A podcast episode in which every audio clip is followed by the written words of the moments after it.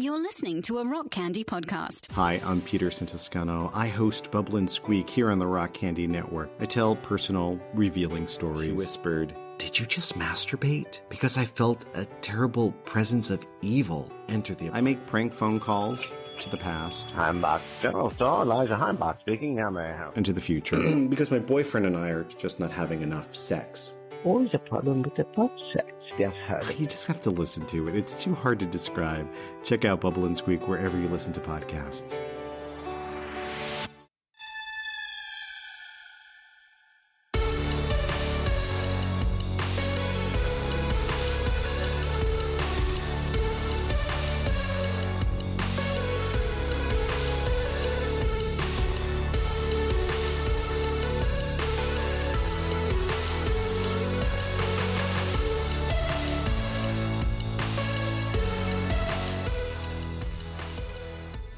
This is Sacred Tension, the podcast about the discipline of asking questions. My name is Stephen Long, and we are here on the Rock Candy Podcast Network.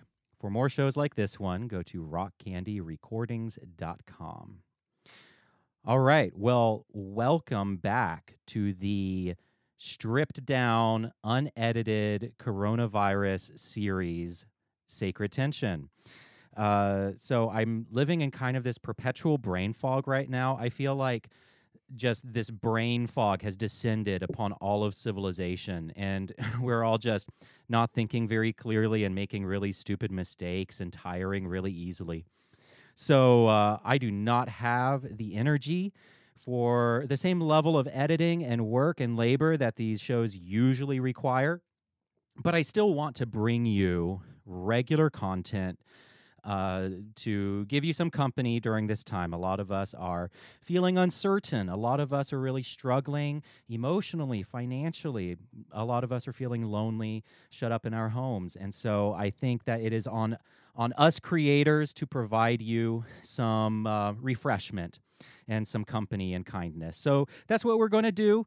But it's going to be unedited. So if you hear my cats yowling in the background, if uh, Greg accidentally confesses to being a serial killer on air, um, none of it is being edited out. Uh, so I'm sorry, Greg. It is. It's. It's not going to be edited out. Um, so what you say, you better be careful because I am I am not going to edit this show at all unless you absolutely insist.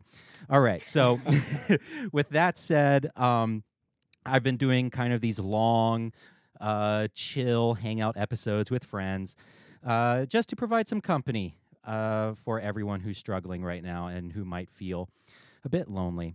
And first, before we get on with the conversation, I have to thank my patrons.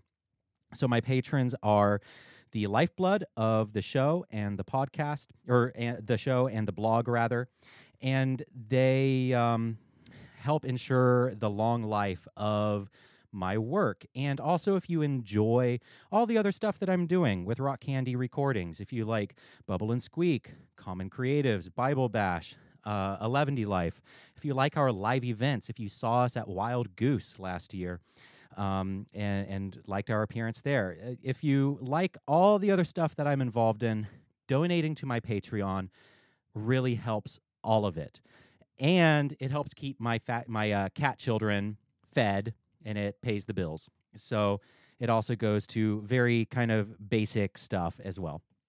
So I need to thank my latest patrons who have made this show possible, and that is Kelly, Kisa, Christopher, Lady Lilith, Jen, Mal, Lisa, Willer Clowns, Kitty, and Vaughn. Thank you all so much. You're so amazing. Also, with that said, um, I'm currently at 57 patrons. and if you have a little bit of cash to spare, even if it's just $1 a month, uh, $1 gets you access to all of the benefits because I want you to be able to support multiple artists that you love. Um, so if you have multiple small indie artists and creators you enjoy, support as many of them as you can. So I keep costs low so that you can support others. So just $1 will get you access to all of the benefits. Help me break 100 patrons. I'm currently at 57. It would be so awesome if you were to help me get to 100 patrons. Maybe I'll do something special when I hit 100.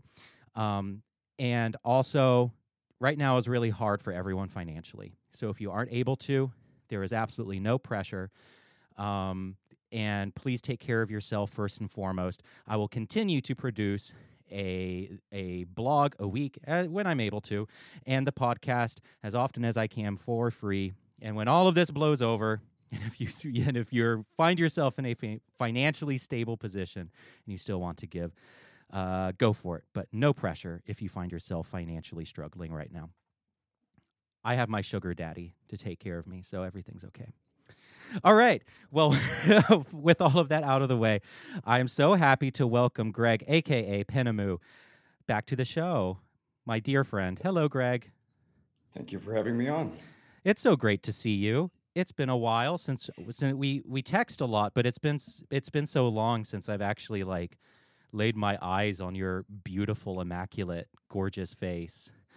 Um, it's been how, a while. I've, I've, I've, I live in a completely different state now than I did when we last did one of these chats. I think. Yeah, a lot has changed. You've moved, and there's a fucking apocalypse going on right now.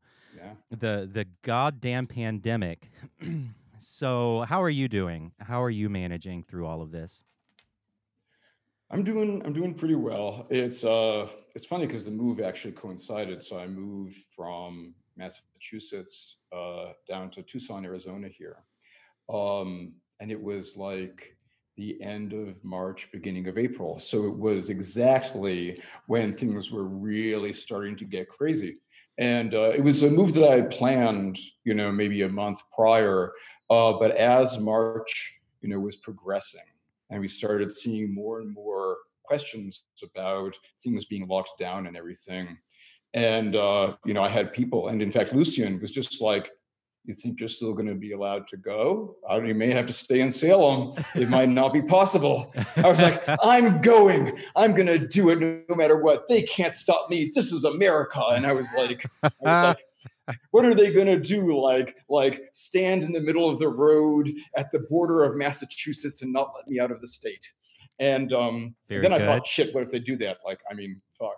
Uh, but it turns out that uh, the I did get out uh, prior to uh, you know anything like that, and uh, and who would have guessed? Like, it was actually quite a nice drive from Massachusetts to Arizona during that time because you know it's not like there was a lot of people on the roads, and um, so, but it was but arriving here was very weird because well, actually, I'll be honest. For the first uh, couple weeks, I was my life was so discombobulated from moving in, you know, and like having this house now with a lot more space than where I was kind of crashing up in Massachusetts.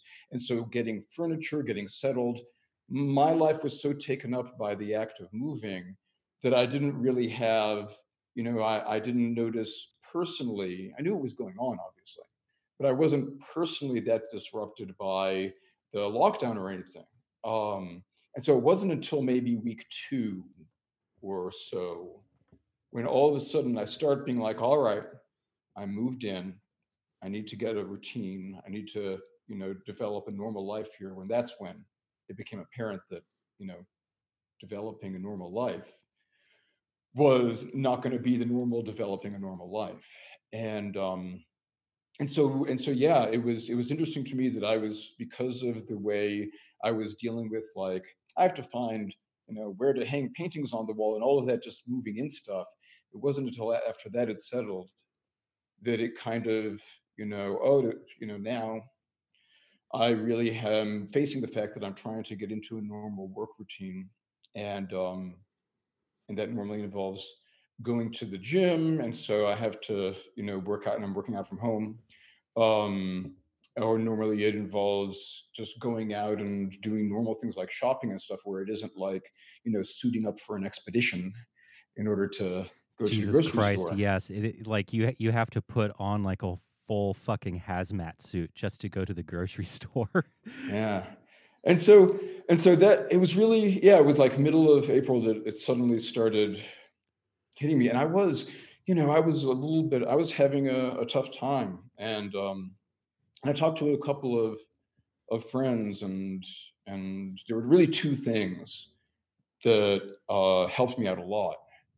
Um, one of them was a friend of mine who was who was well. It was funny because I was talking a little bit about how I was kind of upset about my workouts and uh, how I felt like I was, I was so easily distracted at home. You know, I've got the little resistance bands and I've got a TRX straps and all the, I've got the things. Mm-hmm. Yeah. But um, but working out, like I had everything because I was sort of still getting moved in. I had stuff sort of all piled. I was kind of living my life in the living room, and so the TV was there, the computer was there, everything was right there, and I was really easily distracted. And so, you know, I would like do 10 minutes of a workout and then I would get distracted by something. And then I would be like, oh, and I have to add that onto the end. And at the end of ended, I ended up having like a four hour workout, but not feeling like I really worked out because of all of the things. Yeah. And uh, and it was a friend of mine who said, you know, he's like, Greg, come on. If anybody, how would you explain this to someone? If someone came to you with this problem, what advice would you give them, Greg? I can't believe that you, of all people, would not be able to solve this problem. And that was the. and it was it was hilarious because like that little pep talk or repudiation or whatever that was, like that worked. Suddenly I was like, good. What would I say to someone who came to me with this problem that I'm having. And I would be like, well, I know what advice I would give that person. I would be like, you need to sort of section it off and make it like going to the gym, going to the gym, um, even though you're not leaving the place. And so I was like, okay. So I moved all of my workout stuff into its own separate room. Yeah. And now in the mornings, I pass through the doorway to that room and I'm like, I'm going to the gym. I'm not going to do anything in much the same yes. way that I can't do anything other than be at the gym or at the gym until I, you know, leave that room. And it just made a huge difference. It's incredible the difference little tiny like psychological manipulations like that make. It makes yeah. such a huge difference. Yeah, mindset things. It's yeah, it, it, and even because it's funny because you know if if you consider yourself a smart together person you're like oh that's just tricking myself. I don't need that. But like no no. Take the time to do it and it just that that was one thing that really changed my world is now like me i walk through that doorway like i'm going to the gym now. And um that's great. and it, it worked. The other thing was um was just i heard from a few different people the the comment that uh, it's like what you said actually in the intro. You're talking about how there's sort of a fog over everything, and you mentioned to me before that um that you know there's kind of almost a chronic feeling of exhaustion. Yeah, uh, because of the added fatigue, and it's just a sort of added background stress um, of just the world right now. Yep, and. uh and I was I was talking to someone about feeling know, sort of guilty or feeling like, oh, I'm off my game because I'm not getting as much done as I would like to. And another one of my wise ass friends, by the way, these are the sorts of people I like he was like, well, Greg, have you considered the possibility that one of the factors is you're living through a fucking pandemic right now? you know, yes, exactly. And I I have come to the realization, and I am never the person to ever say this, but I've I've just found myself telling myself this, but also my colleagues at Rock Candy Recordings. Um, now is the time to be okay with mediocrity. It really is. It really is. And I am not the person to ever say that.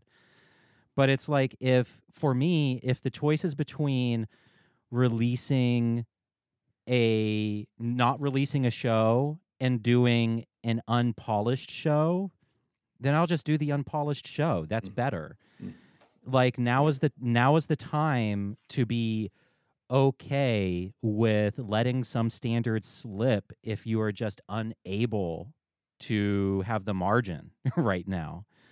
Yeah. So, you know, yeah. my my schedule like I've I've you know, I'm I've uh, not booked as many shows close together now. I'm I'm being a bit easier on myself with work than I normally would. Um, and I'm just telling myself now is the time to do it because and and I feel like I'm actually I'm going to be easy on it, but I feel like in maybe in the coming weeks depending on how I feel, I might start to put on just a little bit more pressure, just a bit more standards, maybe rise up just a bit above mediocrity and see see how it goes. But for now, I am 100% comfortable with mediocrity. I think a lot of people, um, you know, there was a lot of talk, especially on social media, about uh, these like, oh, I'm going to do all this stuff now that you know if we can't go Yes. anywhere, we're going to get all this done. There was a lot of this pressure, you know, um, the way people were talking on like fucking Twitter or whatever, and um, We're going to get all those thi- books done. We're going to read War and Peace finally. We're going to get that master's. We're going to finish. I'm going to finish that doctorate finally. Yeah, exactly.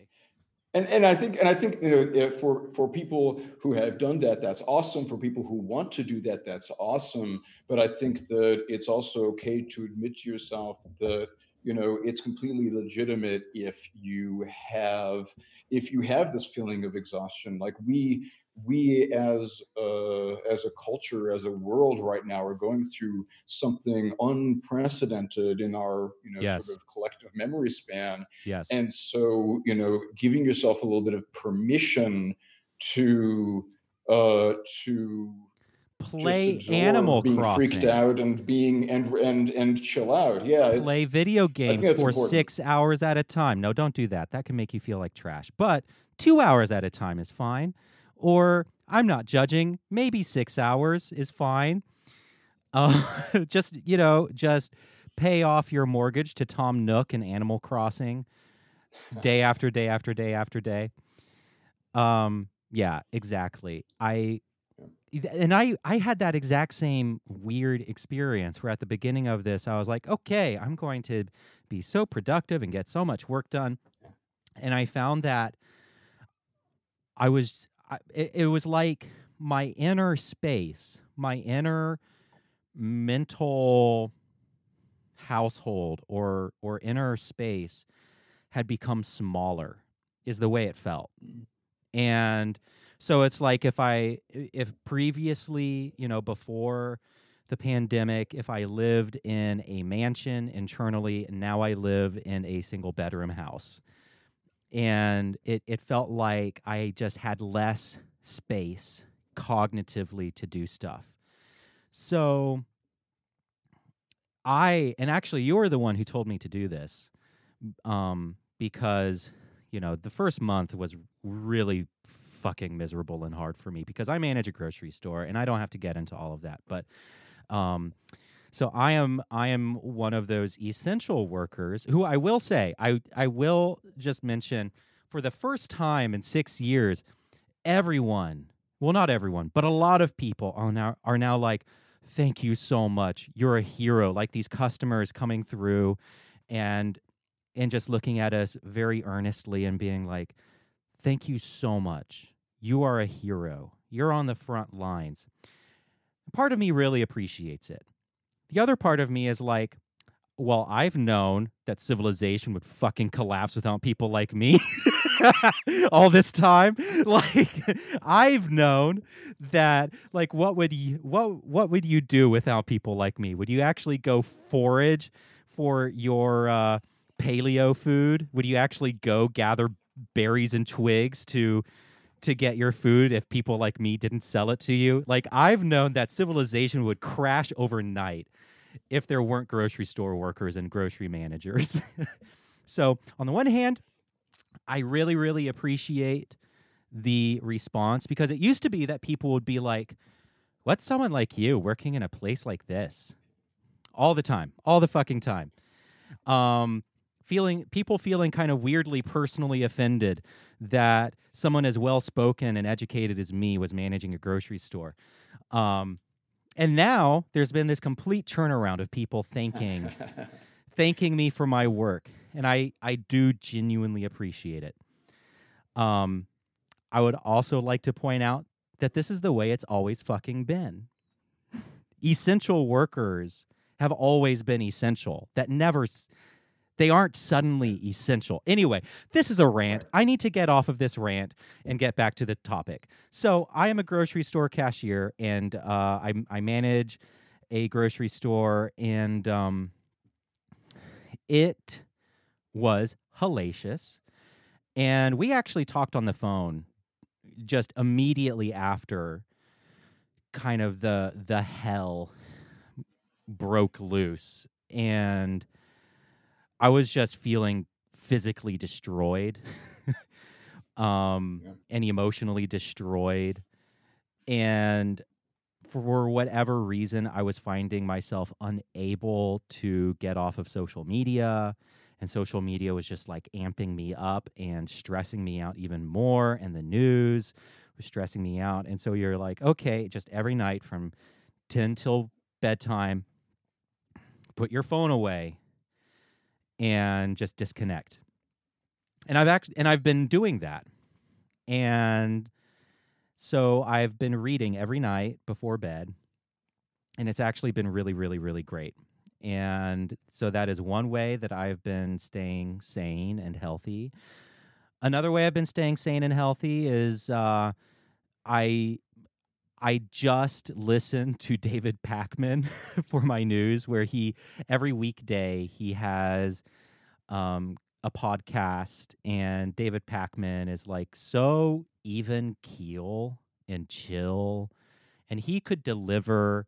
You know, he could be the messenger of like aliens are coming to the planet to destroy us. But because his delivery is so chill, I would be like, okay, we got this. Everything's fine. and so it's like he's able to deliver this terrible news in such a level headed way. So when I feel the need to ingest news, like to fig- to hear what's happening outside of the outside of my faggot ranch here on a mountain outside of Pisgah National Forest, when I l- just listen to him and I don't listen to anything else, and that's how I get my news. And that's also been very helpful. Yeah, so. David's one of my favorite uh, people. Um, I have known him for years and years now, and uh, and I've always really enjoyed the thoughtfulness that he brings to uh, his show and any of the interviews he's done and any of the topics that he sort of addresses. Agreed. Uh, yeah. He spends a, he spends a lot of effort in uh, sort of you know he definitely he definitely is very interested in making sure that he uh, presents information in a way that can clarify things for people and doesn't like fall into a trap of just you know hyping up whatever. I mean, he very clearly has a particular side. He's very left, you know, very progressive. Yes. But um, he is wants to be very responsible about uh, about being thoughtful and about sort of like really picking apart, especially when there are sort of disputes on the left about yes. uh, you know different takes on different issues, and so. Uh, yeah, no, I've I've always been a, a big fan of his styles ever, ever since, and I I've uh, so he's in you know he's in the Boston area. Yes, I did know that. Yeah. Um, and I actually, although the first time I met him uh, was actually when he was like even long before that was when he was in New York City for a while. Um, and uh, but I've I've known him since gosh since prior to I'm trying to think like since prior to the phase when I was running this little political satire website. Um, and that's what that was. So it was before 2013, 2012. So I've known him for a good long time now. Great. That's awesome. Yeah, and and he I do really love the way he is on the left and he is also often critical of the left. Um, or critical of, of parts of the left and never in a malicious way, never in a cynical way, but just in a very sincere, balanced way. And I appreciate that because I actually found that a lot of the leftist media that I consumed prior to the pandemic actually started to not be great for me mentally. And I don't know what it was. Like I How so? In what way? Well, so I'm a big I'm a I'm a big dirtbag leftist, and I try not to. Yes, and I and I try. I I try to be more even keel on my show and on my blog, and I eh, you know I try to I guess try to emulate David Pakman more but personally and when and the media that i consume and very much the way i interact with other leftist friends is i am very chapo. I'm very chapo trap house. I am i'm very like queer filth leftist and um and aggressive. I know that aggressive is not a word that a lot of people would, associate with me, but that is the me that is the leftist media that I like for whatever reason. Mm-hmm. I really yeah. love it. And yep. so Chapo Trap House, Michael Brooks, Zero Books, Vaush, who's been on this show and he's great. I love Vaush. And um several several other creators. Matt Taibbi, who's you know the great journalist. Um, he's he's a fantastic leftist journalist. He has a show called Useful Idiots, The Hill, Rising on the Hill, um, and they're great. Uh, sometimes, a lot of the time, but um, I just started to find the, especially after Bernie dropping out, the left has become I'm okay, and, and let me preface this by saying I'm a stupid leftist. I'm not a smart leftist.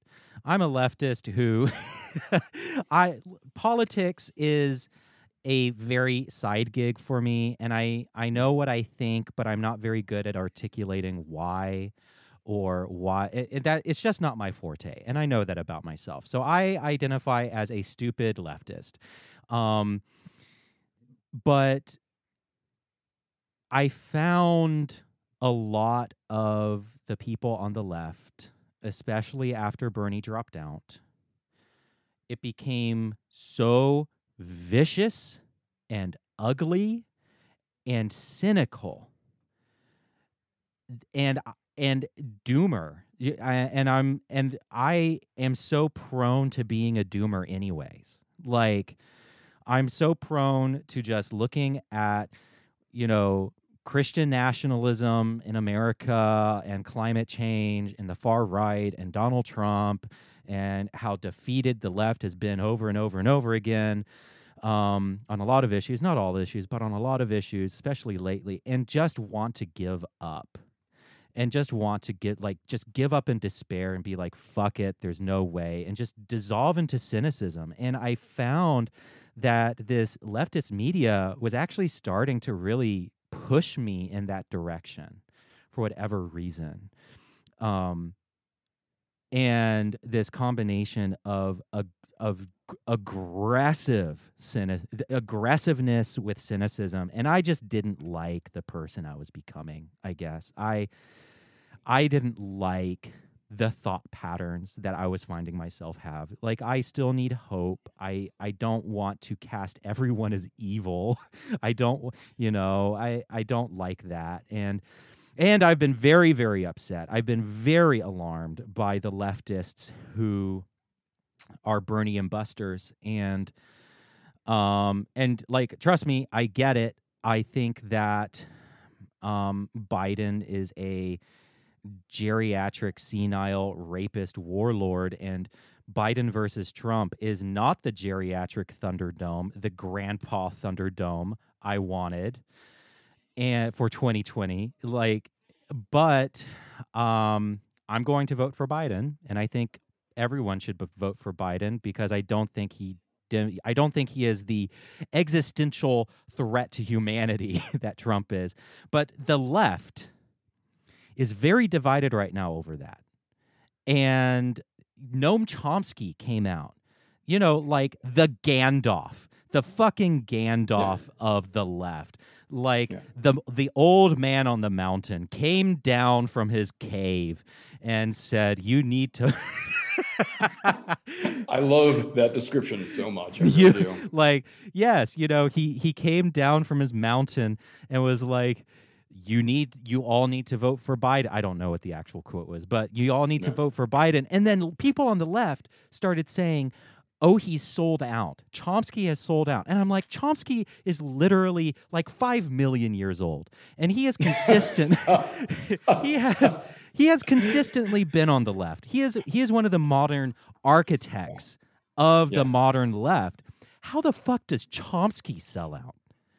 Yeah. Like, no, you- I, I, you I, I idiots. think I remember. I remember when that happened, and I, I do think that the reflex that some people had to just knee jerk say that Chomsky sold out, it, it did. It did reflect a certain shallowness of thinking. I mean, it was a knee jerk reaction. It was what they, it was what those people would have said, regardless of who said it, which showed an incredible lack of knowledge of context or or Yes. anything. Um, and yeah, I actually even I remember I was I I was so entertained by the fact that all of the tweets that I was seeing about Noam Chomsky would refer to him as like Noam Chomsky himself or Noam fucking Chomsky or you know it was always and I, and I actually I actually made a I don't know if you saw it but I saw it I made a Twitter poll. I was like all right which of these titles is more superlative? When you have so and so you know mm. himself or you know first name fucking last name like i just want to know you know which one should should we consider like the real winner in this It's like kind of uh, it's like thing? contra fucking points.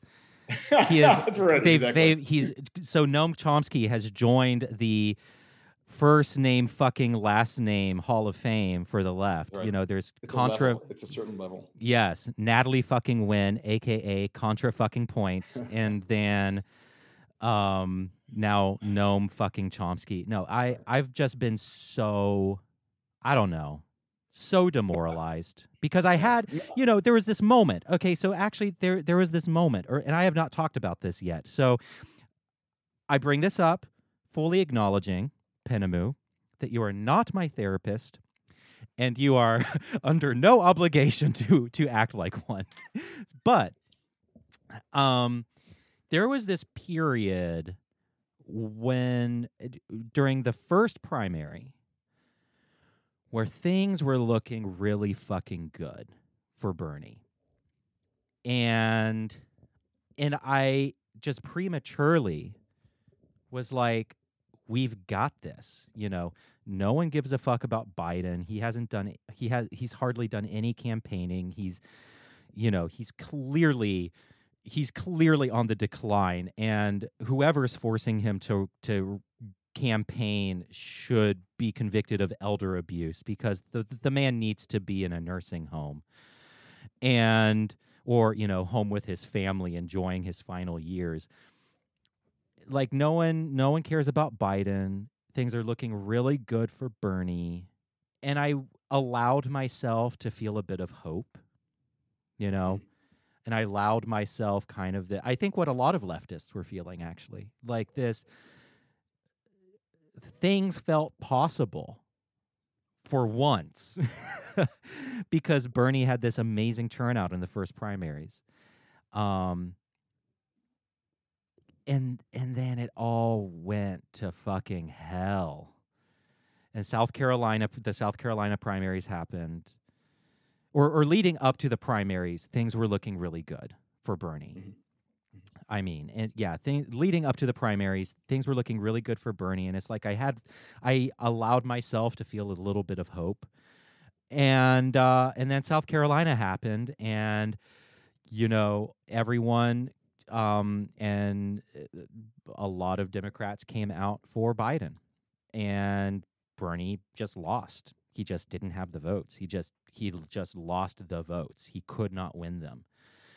And uh, so that happened. That was super fucking demoralizing. And then COVID 19 hit. And so I feel like, I feel like I'm on this devastating, I don't know. Like I've, I went on this devastating downward spiral after this brief moment of uplift of being like, oh my God, we got, we have a chance. Bernie could win. Bernie could be the nominee.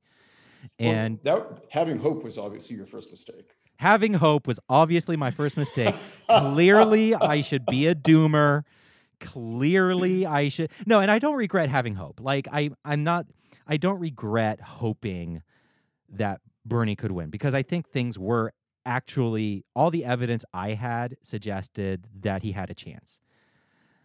However, um, so then Biden won all, all uh, most of the primaries, and then Bernie dropped out in the midst of coronavirus, and then the coronavirus fucking hit, and now we're in like we're like on our way to like Mad Max.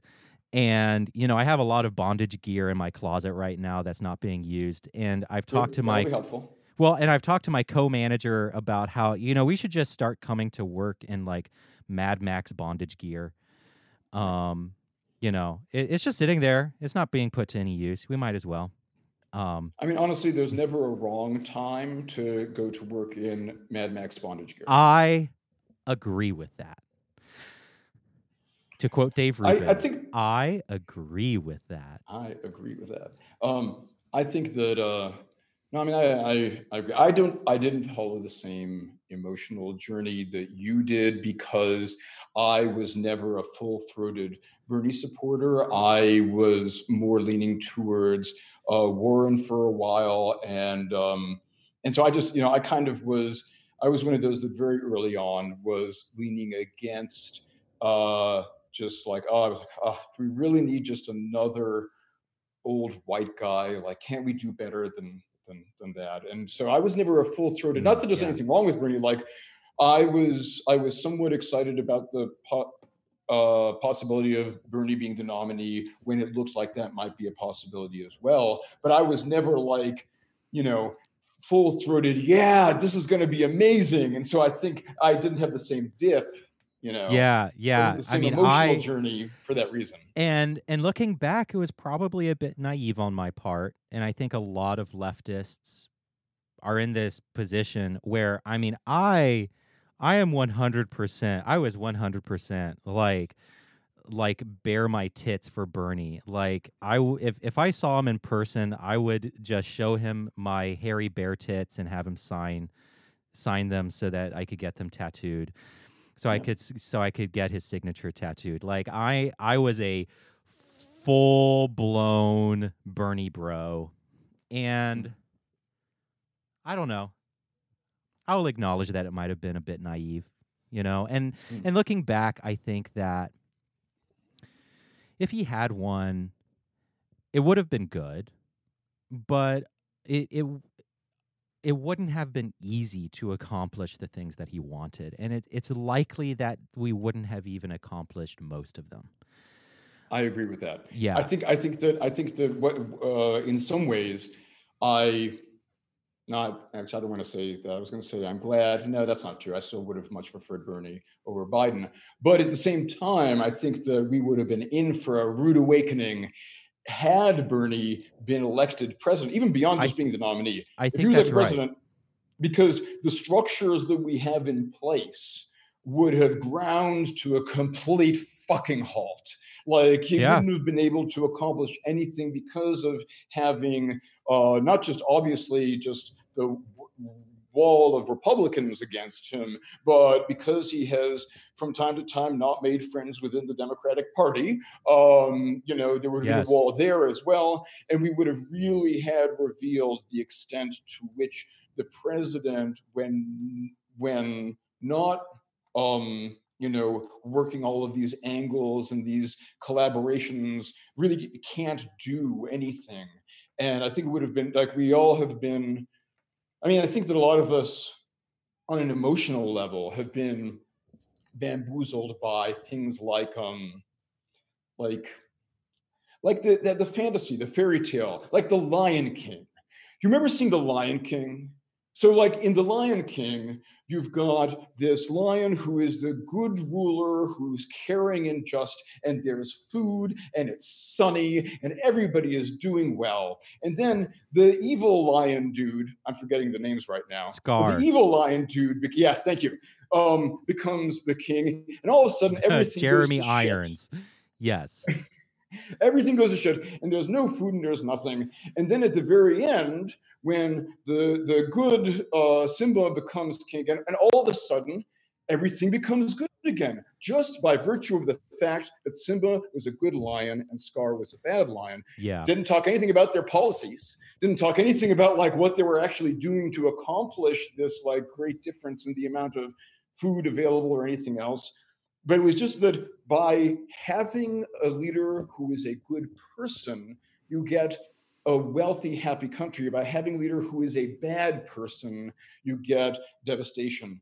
That was kind of the subtext of The Lion King. And I think a lot of people kind of work on that assumption, not consciously, of course, but like Yeah. that's the thing like, oh, if we get someone who's virtuous and moral and a good, caring person, then things will be okay. And no, they fucking won't. And yeah, Um, i- and that was rant, I guess. I mean I mean that was exactly what happened with Obama too.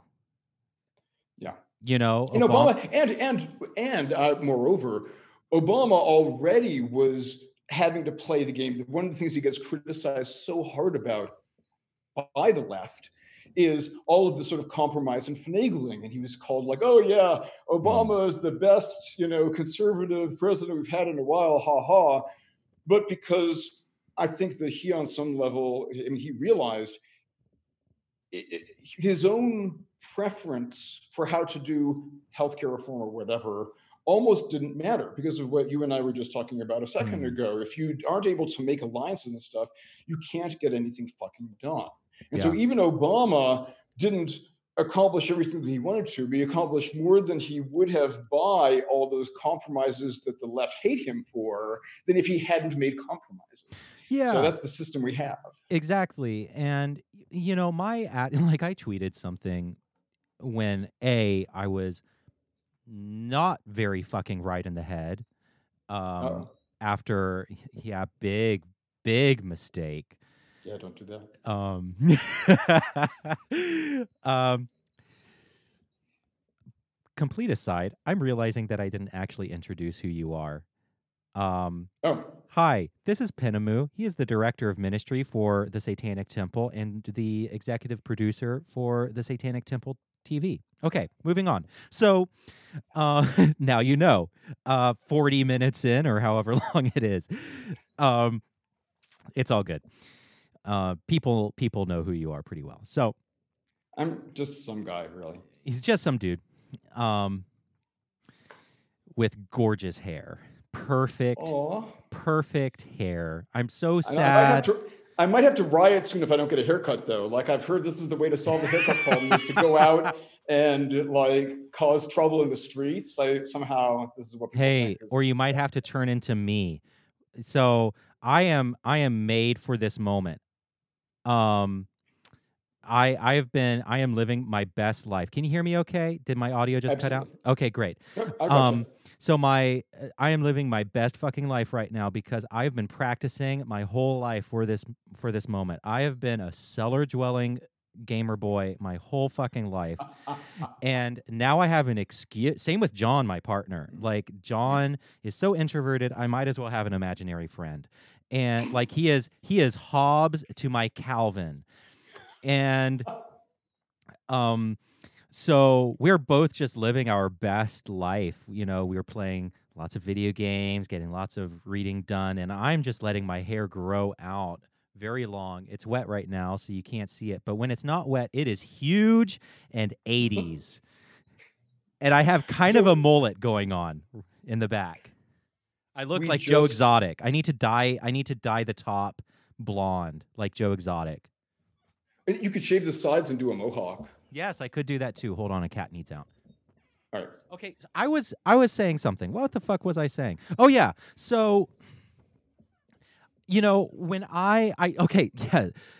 The thought that I had before I completely derailed it with a self-interrupted with another thought was um when I was not very sane and this was during the grocery apocalypse um and I was just physically run down and I was and uh you know dealing with Bernie you know dropping out and being sad about that but also seeing the complete and utter incompetence and disgusting levels of disregard for human life on the far right um, during the pandemic. Just like, oh yeah, let's just reopen, and if old people have to die, that's fine. That's okay. It's worth it.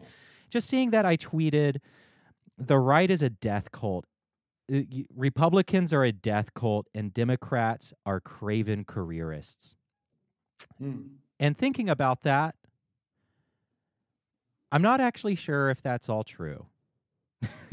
I'm not sure if all Democrats, if all centrist liberals, if all liberals in general are are just craven careerists and realizing that it's true for a lot probably but it isn't true for all and i shouldn't and and but i and that's what i found a lot of the leftist media i was consuming pushed me towards It was just this this categorizing of of any centrist or any anyone less left than me as being craven. And that's not true. I mean it's just it's just not true you know? Maybe a lot of them are craven careerists but be, ezra klein is not a fucking supervillain because he isn't as far left as me you know So, um, so yeah, no, I mean, I think it, it, this is a this is a legitimately complicated conversation. Um, Yes, it is. because- Because when you talk about rhetoric, there are you know uh, any sort of rhetoric is simultaneously sort of two different purposes. One is for communication of information, and one is for achieving an effect, right? And um, yeah and so and and there's and and there is some burden on the listener to sort of understand context. And so uh, you know you don't want to wander too far into the you know the not all you know hashtag not all not all men. It's like yeah of course when when anyone says ever says so and so category are like this there's um there's usually an implicit acknowledgement that doesn't that doesn't mean every instance of the group is like that. It means that there's a general tendency. And so you know you don't want to wander too far into being really pedantic about like generalized statements but on the other hand you also don't want to wander too far into the accepting wholeheartedly without any nuance these generalizations because that also you know can be problematic in the way Exactly. you think about what the solution should be. So like there's some there's got to be some sort of middle ground in that dialogue that- exactly and i feel um, like i have and i feel like i'm not even close to figuring that out. Like i feel like i'm not even close to figuring out that balance and lately my lately my, I, honestly this is the first time i think i've talked about like political candidates on the show. This was not at all the conversation i expected to have tonight Oh, we have notes about the topics, and this is not on the list, yes, we have we have actually uh, notes for the show tonight, and this was not at all intended, but it is it's fine. it is a good conversation because I think a lot of people are struggling with this, and um, may I? May I? Sorry, may I use this as a quick uh, plug? I wasn't going to Yes, plan on please. doing this either. go for it. But um, but I and I've been working. There's a there's a show that I've been working on for the Satanic Temple TV, kind of for a while. Uh, but I'm we're finally in the in the last stages, and I think that it's going to be um, we're going to be dropping it. The premiere is going to be sometime this month, and I'm super excited about it. And it is uh, we decided the title that we decided on for the show is Unraveling, and uh, it is a dialogue show. It's a discussion show between myself and my friend uh, Gregory Stevens. His name is also Gregory Stevens, um, and and it's it's uh, and he's this incredibly smart, uh, incredibly well educated guy. His background is dramatically different from mine. He actually went to he got a master's in divinity and was a Baptist minister. Where did he get his master's of divinity? By the way, do you know? I don't know offhand, unfortunately. Okay, cool, no worries. I feel like maybe somewhere in San Diego, but Was it I, Fuller? I, Was it Fuller Seminary?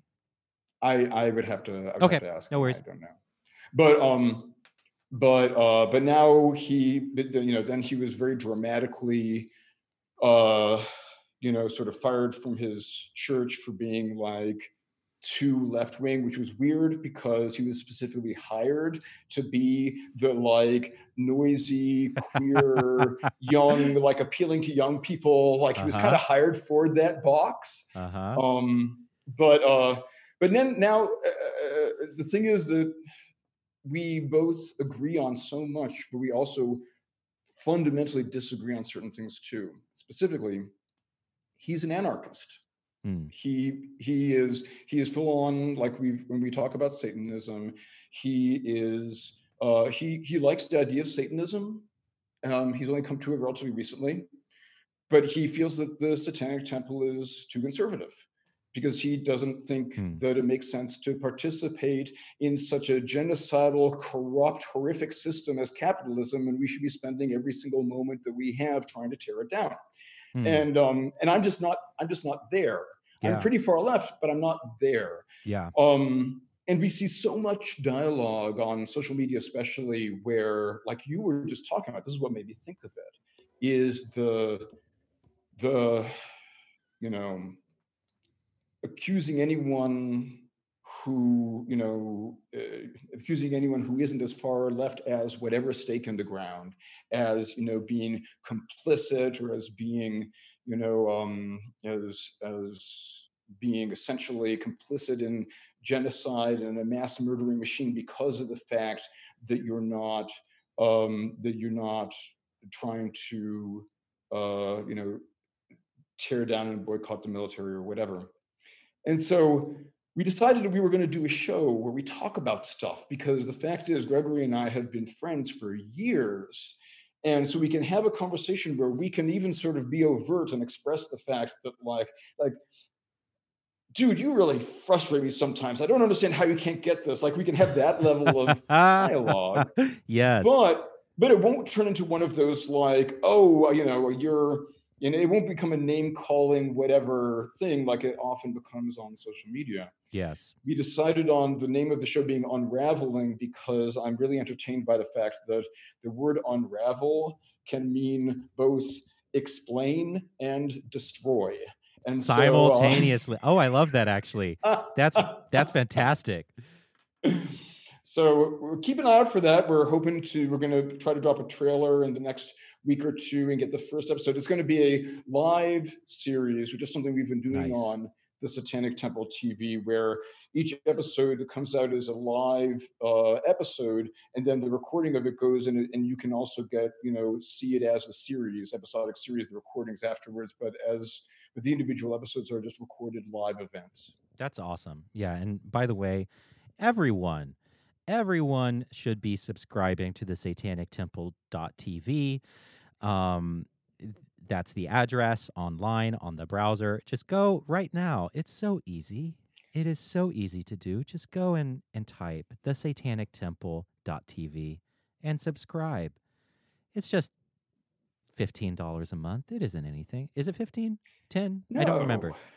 Five? I, I It's can't nine remember. ninety nine. It's nine ninety nine a month for a membership. Nine I do want to yes. point, There you go. and I do want to point out that because we do know a lot of people are struggling with um, with stuff right now, uh, we have made a commitment to keep a lot of content. Uh, like so, for example, all of our live events are free, and um, so for these live series. When it's airing, it's free, and if you want to like get access That's to cool. the past ones, then you become a member but um but a lot of our things have been you know if you want to catch it live then it is free and then the, you get access sort of the archives as it were uh as being a paying member so That's really cool. Yeah. So uh, everyone needs to go watch uh, uh, uh, the um oh what was what's the name of the Process Church documentary? Um, I can't remember. oh yeah sympathy for the devil Sympathy for the Devil. Everyone needs to watch Sympathy for the Devil. And then there's some really cool stuff about Genesis P. Orridge and Anton LaVey. And yeah, super cool stuff. So go that's the that's the plug. Okay, so I guess at this point in the conversation we can go in two different directions. One is a direction that we did not plan for at all. And the other direction mm. is what we did plan for because you mentioned A, social media, and B, accusations on the left of not being left enough, and that means that you might be a crypto fascist. Okay, so um I'll leave it up to you to decide which which way we want to go in. I'm at this point I'm okay talking about either. I mean, that conversation is is worth having. I feel like um I feel like uh maybe we should dedicate another another point in time for that. Yeah, let's do Uh, that. Might need a, a caffeinated drink and and uh you know Night- a little more Might need a bong, might some something something in the in the emotional reserves. I mean, if we're Um, going to self-flagellate in that way, we I'm definitely going to need I'm going to need some liquid courage for that. But yeah, that's an interesting conversation. We can have that one later. And for people who have no idea what we're talking about, that's okay. Just move That's on. okay. That is totally fine. Okay, so we so okay, uh, so on the show, um, social media. You you mentioned social media and how um, things get distorted so easily on social media. I've been reading a lot of books lately about big tech. And of course, I just recently had both Lucien and um uh oh what's his name? Oh god, I'm such a terrible host. Rob Larson. Rob Larson, who is an incredible socialist economist and super smart guy. He's a smart socialist. He he's a counterpoint to my stupid socialist. He's one of the smart socialists. And he's um and he wrote a book called Bit Tyrants. I I think it is a I released that show a week or two ago. Definitely go check it out. And um so he is very critical, of course, of big tech. Um his book covers the the primary and he he approached it primarily as an economist. So he he approached it purely as an economist. Here are the evil villainous things that these gigantic companies have done to their workers, for example. Um, and here's what we can do to organize to help stop them from abusing Amazon warehouse workers. You know, really important stuff. Here's here's how we can organize to help Foxconn uh, who who design who makes the iPhone, who manufactures the iPhones um, in China. Here's how we can organize to put pressure on them so that you know their workers don't go on a suicide strike, which did happen um, because the conditions are horrific. And yeah, so he approached it primarily as an economist and didn't talk as much about big data and the collecting of information. Um, but he touched on it. And then I had Lucien on, Lucien Greaves, the founder, co founder of the Satanic Temple, spokesperson of the Satanic Temple. And um, he has a very, we, we spent a lot of time on our previous over two hour conversation talking about this, uh, about um, big tech and especially Facebook, how destructive Facebook has been. Um, that is a talking point for him. I think that Greg is laughing. Greg is holding back laughter. Do not even mention Facebook in his presence. it will launch I an entire rant. so I learned that actually. I it was great. I loved it. I love when I have a guest where I just say a word and it's like boom and they just go for the next hour and that is exactly what Lucien did and I fucking loved it. It was great. Um Yep. I so I I personally lean towards okay. How do I how do I feel about big tech? Because we're talking about this. This has been coming up on the show unexpectedly because we're all relying on technology more than we ever have before, right? You know, we're we're in this apocalypse. We're all hiding out in our homes and we are connecting through social media, through Facebook, through Twitter, and through these video platforms and through Discord, so on and so forth. And a lot of these platforms collect big data. So now is actually a really fucking good time to have this conversation about big tech and our relationship to it. Um, my personal, I guess, position is that I think technology is generally a force for good. I think it makes humanity better. I think um, the technology that we're on right now, we're talking on Zoom, um, makes the world a better place. And I think the concept of social media is good. I think the business plan for social media as it stands right now is very bad personally and I and I fear that it brings out the worst in humanity. I fear that the way the business plan of I, I fear that the business plan of platforms like Facebook and Twitter and Google, which is basically you are not the customer, these other gigantic third parties, invisible third parties who want to manipulate you for weird, creepy ends, they are the customer and your data is the currency. And that hits me on a really deep visceral level and so i understand that i might not actually be thinking about this very clearly because we've been primed for generations by books like 1984 and fahrenheit 451 and so on. You know we've been primed forever by dystopian sci-fi to for this stuff to come up and for it to be bad. And so and it and it and it hits me on a very visceral level like that's awful that's bad and i do think that a lot of stuff that facebook has done is fucking criminal if not criminal just fucking reckless and is not good. But that isn't to say that technology is evil. That isn't to say that data collect and, and here's here's my more ambiguous feeling on it is mass data collection on us alone bad when it isn't being sold to third parties? Is it bad? And is there so much data on so many people that it just becomes meaningless?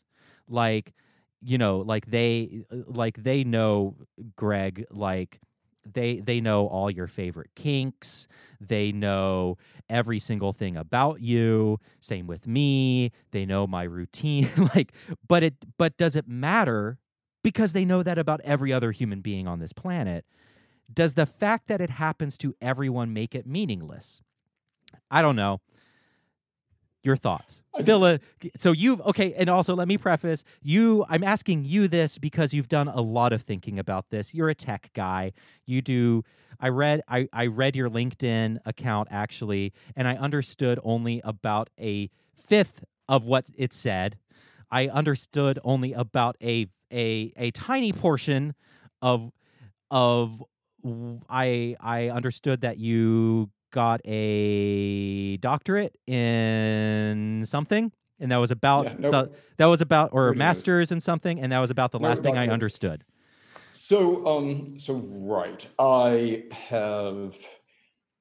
let's see. So I have I have thought about specifically the question of privacy for a while. I actually, um, uh, I I was in an argument with Luc- Lucien, uh, like maybe six months ago, eight months ago. We were talking about privacy, and um, and for some reason I got on a kick. I was like, I was like, I've written about this topic a lot. So I went back and I went to check and so I sort of Googled myself a little bit on this. And it turns out that like I've written um, starting in, I think the earliest one out there that I've written is like 2010. Yeah. And I have written, you know, a dozen more and more things on the topic of privacy. And all of them have been fairly consistently like repudiating people for expressing privacy concerns. Now I wanna I wanna be very careful about like the explaining what I mean by that Mm. because um, I'm not like, I guess, so the funny thing is when it comes to, and I'm sorry, before I get sidetracked on that, um, also my technical background before I quit my corporate job is in big data and machine learning and analytics. And so it was exactly doing the sort of like, you know, what kind of algorithms. So so you were like we- the evil scientist. You were you were like the the evil scientist behind, you know, in the lab concocting these things that all of the privacy, you know, people who are worried about privacy are stressing over. even worse i was in the energy sector and so so so like so but, but yeah i was like look, looking at all these sorts of data and trying to come up with predictive models or these different sort of things to try to figure out things about people um, based on this massive massive flow of data and information that we got about Hmm. them um, and it was like you know for real. It was like uh, you know in you know the energy sector. You know, it's like you can depending on where you are in the country and where what grid you're on, like potentially your energy company can get your energy usage every 15 minutes, 24 hours a day, 365 days a year, exactly how it fluctuates over different things between that and freaking you know google maps and all these other things like you can get a lot of information about people whether or not they're home how many people are in the household what their daily routine is whether hmm. or not they go on vacation regularly certain times of year hmm. is all stuff that can be sort of inferred from this this type of information this information is also very heavily regulated and controlled hmm. um, by within the energy sector. And so it's not per se public data, but it's information that the that the energy company has, right? So um so hmm. that's so that was sort of so just to give you my sort of where I'm coming from. Like yes. my so this is exactly this is so that is exactly the background that I want to hear from actually because what I have been ingesting is people is from with the exception of Jaron Lanier, whose book 10 arguments to delete your social media accounts right now. I read his book recently. With the exception, and he was like, you know, he's been a long time techie um, in Silicon Valley. But with the exception of him, all of the criticisms of big data have come from not that I have heard and that I have read have come from concerned citizens who are not uh, part of that industry and don't have an insider view. So it's very. This is actually exactly what I want to hear. Yeah. And and it's interesting because in, in in our day to day lives, we do always come in contact with the conveniences of having uh, of big data and big data analytics. You know, all of the mm. things from the little targeted selections of interest stuff you might be interested in. And I remember I, I actually uh, last year I gave a, a talk at a artificial intelligence and machine learning conference in Las Vegas. And uh, at this conference, I'm like poking around and watching other people's presentations. And there was a uh, a presenter there from Netflix, and um, and I learned something about Netflix in that talk that I didn't realize. And now that I've been told, I can't unsee it. So this is this is what I learned at this talk. Awesome. He was saying that not only like everybody knows that the recommended, you know, things you might like is based on patterns of things you've watched and it's very very sensitive. Like they get information about not just what you've watched and how long, but like thumbnails you've hovered over for different amounts of time and what day it yes. was when you hovered over it. And they can infer and from that they can infer things like, you know, whether sometimes they can tell differences in patterns, whether there's a spouse home looking over your shoulder to see whether or not you hesitate longer on certain types of movies than others. Oh, like all this, that's cool yeah. and creepy. Oh, Is it's cool, cool. creepy, creepy, cre- creel. It's it's and creepy it's and right. cool. It's creer. Cruel, cruelty, cruelty. Yes, but but then on a whole nother level, you mentioned that like there are more subtle types of tailoring of the content as well. Like, for example, a lot of these days, it's very common for the big movies and TV shows to have more than one primary cover image for the show. Yes. And the one that you see is tailored to you. I did so, know about this actually. I forget where I read I read something about this a couple of years ago. And and and, and it's, it's something that I was unfamiliar with, and I uh, but, but you know listening to this talk, um, you know, and so the example that they gave in the talk was uh, Stranger Things. You know, if you have shown a habit of watching family-oriented things with kids, then you'll get the thumbnail with the cute kids. If you have a habit of watching horror, then you get the big creature. And yes. so, like, right, that's the one see, I get. Right, the way you see will depend on everything. And so, all of a sudden, I had that moment of revelation. I was like. That's why it's always shirtless guys on every show and standing through. The, what the fuck? like, but yeah, so it's That's tailored hilarious. Apparently to what you are likely to um, to select, and uh, and a lot of people find that whether it's that or whether it's Twitter recommended stories or whatever it is. Right. A lot of people do find that convenient, right? They don't like it when it edges into creepy. I love it. Yeah, I I love it for like Kindle. You know, like Kindle knows exactly what I want to read. Yeah. I fucking Yeah. love it. and it, and it does it does have it, it it it's the um you know it has some obvious drawbacks and some obvious complaints where people say oh well what if i'm deliberately looking for something new or or different? But like you know don't think that the people who are in the analytics and marketing departments of these companies don't realize that that's an objection. Like they're working on that as well. Like they Yeah. that's a problem that they want to solve because they're all very motivated to sort of get you know your interest in their product and all these things. So um so in that sense there are in that sense we're all very used to being okay with certain types of data you know not being you know private or being fed back to us and used in a um sort of uh for for the purposes of encouraging our further capitalism. Um and so i i feel like i worry about the the conversation about privacy because i feel like in some ways it's a it, it, very easily distracts us from what the real problem is.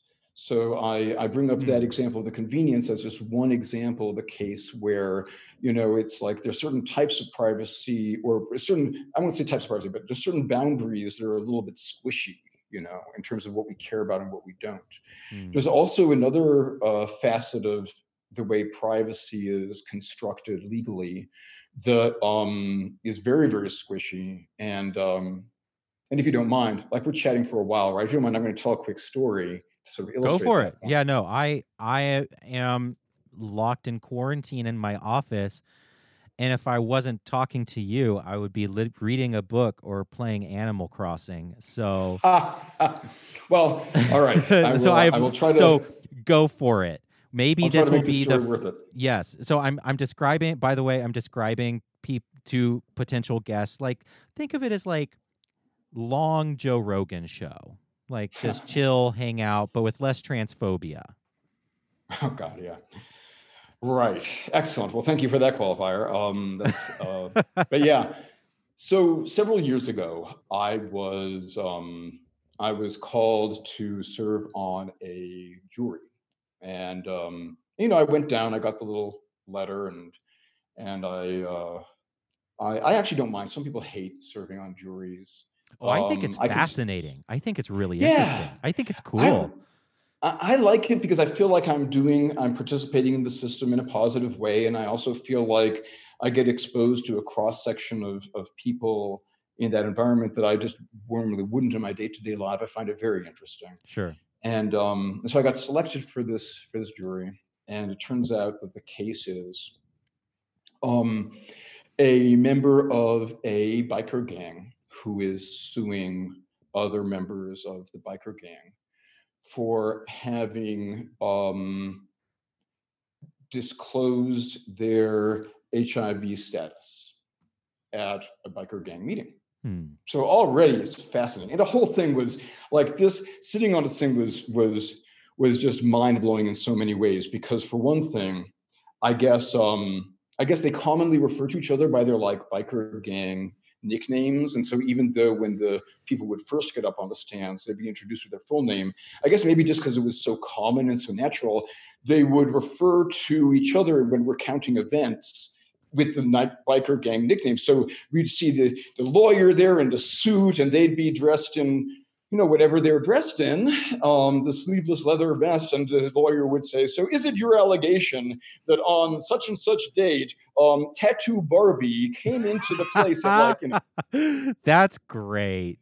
so so like this is the sort of context and um and the whole thing whether or not you know some of the facts of the case were established um the the person who was the plaintiff did tell another person in the biker gang about their hiv status and um and it was at a bike at one of their events um, the plaintiff said that it was their belief that because it was a one-on-one conversation, it was a private conversation. Mm, yeah. The allegation of the defendant was, oh, I just thought that because I was being told at this event, it was general public knowledge. And so later on, what happened was the person who heard it, there was some disagreement, and this person then, according to the plaintiff, maliciously, according to the defendant, just out of not thinking it mattered, went and told everybody. Hmm. And um, and the entire way that we were instructed to think about the case on the jury was, you know, one of the key questions was, did the plaintiff have an expectation of privacy, a reasonable expectation of privacy, I should say, um, around the information about their HIV status, given that they told this one other person at this public event. Hmm.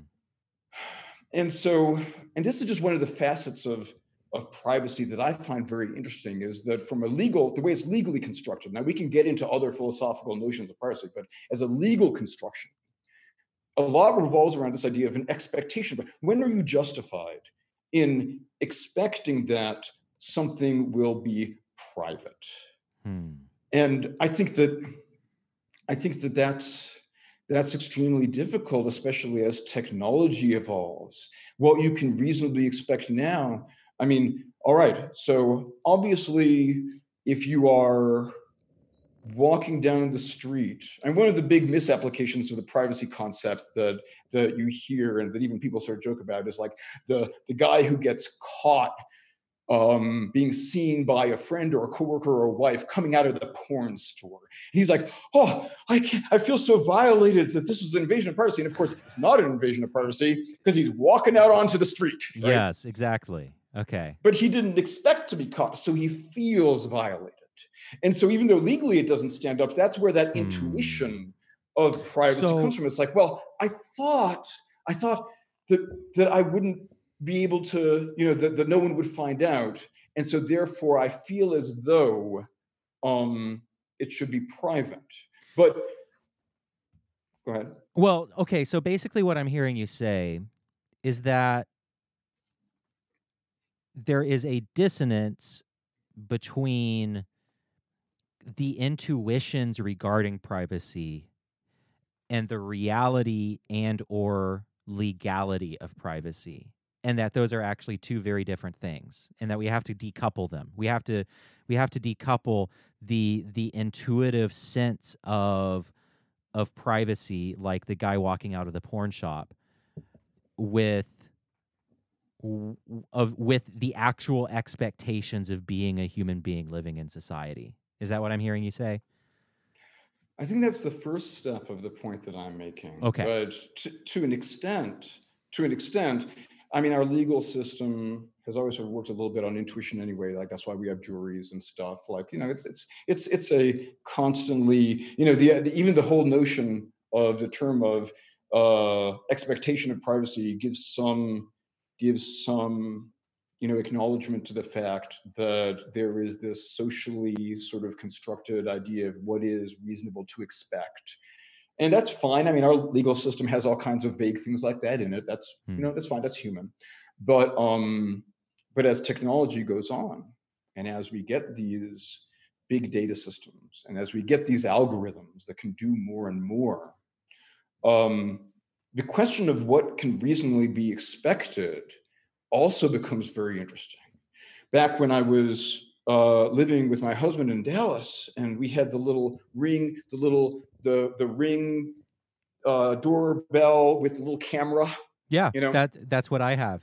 I mean, this, yeah. this house is basically, you know, suited up with Amazon. So, you know, we right. have the Alexa, we have Ring, yeah. And so, and so, like, you know, it, it used to be maybe, you know, ten years ago, twenty years ago, a person, you know, comes home, comes home stumbling a little bit, having trouble getting in the door at 2 a.m., and uh, has the expectation that the next morning when I wake up and I'm like, oh, hey, when, when did you get in? Oh, I don't know, a little bit after midnight or whatever. It might have the expectation that um, you know, you'll get away with that. And of course, now I can go back and look at the video. Nope, it says here 2:30 a.m. Actually, honey, you know, and um, and as technology changes, more and more of that's going to be the case. You can be when you're walking down the street, you have not only the fact that you're walking down the street, but all of that now can be potentially recorded, collected with other data, correlated with other information about how often, how regularly you walk down the street at that time of day. Hmm. Inferences can be made. Uh, we have satellites that can have high enough resolution images of you when you're walking down the street to be able to tell how quickly and slowly you're walking, which potentially could be used to infer your mood. We have all we have all these sort of different uh, avenues of information, and so now as our computer systems get better and better at figuring stuff out with patterns of data, this is what big data and analytics really are about. It's about looking at the minutiae of details of masses of information and being able to find patterns to be able to make inferences. And so let me put this to you. If I can infer something from public information that you normally would consider private, is it private or is it public? Right. If if I if if if the computer systems can t- look at the pattern of of how quickly you're walking, the expression on your face, because you know Mm. the satellites, if they're not that good now, they will be soon. They Mhm. can look at these things that are publicly viewable information, and if they can they can calculate draw, diving into their massive database of what sorts of things cause people to act or change their behaviors in certain ways and come up with an inference about um, something about you that you normally would think, oh, I haven't told anyone that. That's private. Is that private? Or is it public because the computer algorithm figured it out based on public data? So what I'm hearing is that we expect privacy not to scale with the development of technology. Yes, that is exactly that exactly that is exactly what I think. I think Okay. that as our computational power increases, as our technology improves, Hmm. we're going to rapidly approach the point where nothing nothing substantive is private because if something can be inferred from public information, there's no grounds for believing it to be private. Yeah. So, yeah, I mean, I get that. And I guess that is, I don't know. I, I guess that's kind of my, when I say everything, everything is public, therefore my personal information being mined or known and collected, I should say, becomes meaningless. I guess that's what I'm talking about. It's like Mhm. it's happening to everyone. Therefore, why should I care that Alexa is listening to me butt fuck my husband in the next room? Right. But but now, but now, let me- let's, let's go into that a little bit Okay. because because um because when you ask when you really dig down into this conversation and this is why I started off this whole thing saying that I feel that the argument about privacy is a distraction or can get people distracted from what really matters. And let me go back to yes, please, because that did interest me a lot. And I and if and I have a question that I'll ask later that might tie into that. Um, yeah, and this is directly related to what what you were just saying is that um, when you ask, you know, when you ask that hypothetical question, why should it matter? Like when you ask people, when you really get into this conversation, you know, why does privacy matter? What do you mean by privacy, and why do you care? Usually, the answer is some sort of form of not necessarily intrinsically about the information simply being in existence somewhere. It's about how it potentially could be used. Right? Exactly. It's uh, yeah, and that's and why and that's the issue with facebook. And like i was about to ask you sorry i'll just go ahead and throw it out there. Do you personally have an issue with having Facebook on your phone, knowing, and, and we can talk about this maybe a bit later, knowing the specific ways in which data on that platform has been used. Of course, the the whole anal- Cambridge Analytica, whatever, micro targeting advertising to people to manipulate elections, so on and so forth. Um, that strikes me as a very creepy and bad use of big data while maybe the the collection of data itself that feels more ambiguous to me honestly Right. Exactly. Well, no, that's a perfect example because if I were, what I would love to do, what I would love for us, we as a culture to do, is to move the conversation away from talking about what information should or should not be considered private and Mhm. away from the privacy conversation and towards data governance. What are you allowed to do with data? and isn't that something sorry go on No, just because because and it's just in some ways this is just one of those subtle like shifts of nuance. But I hmm. think it makes a huge difference because as long as we're locked into this mindset of thinking that the topic of the conversation is classifying types of data as private or not private, it really prevents us from acting on solutions that are disorder solutions that matter because it isn't a question of whether Facebook should or should not have data X or data Y. Because, like I said, in the end, they're going to be able to have good enough algorithms to figure out the types of data they shouldn't have from the types of data they should have. So that's the wrong conversation to have. The hmm. conversation is let's assume everybody can get the data. Let's talk about governing what can be done with it and making sure that there are real consequences to using data improperly. So it's a data, I feel it should be a Hmm. data governance conversation, not a privacy conversation, because privacy is is getting everybody to look at it in a way that becomes mired in questions of types of data and can you have the data on the server or not. Fuck it. If the data exists or can be extrapolated people will have it. So that is a hmm. useless conversation. Sorry i'm getting all fired up here but No, I love it. It's great. that is a useless conversation to have because in the end in the end the data the with internet of things with all of the sources of information out there uh, the data will be able to be obtained i say in the passive voice um, Mm. it's it, the, the idea of trying to prevent people from having it is simply a fool's errand what we need to do is say all right let's assume that they're all going to get it and that you can still make it hard for people but let's not have our, our laws and restrictions and our governance based on trying to prevent it from getting there.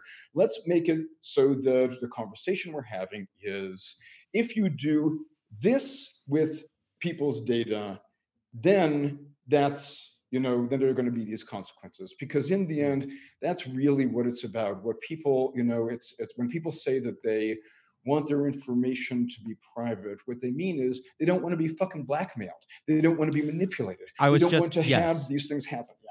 Okay, so I was I was actually just going to bring that up. So, bas- so we already do this. We already have data governance, just not in the age of big data, if that makes sense. So it's like you can extract. So we have laws, for example, against libel, blackmail, slander, and threats of violence. Right?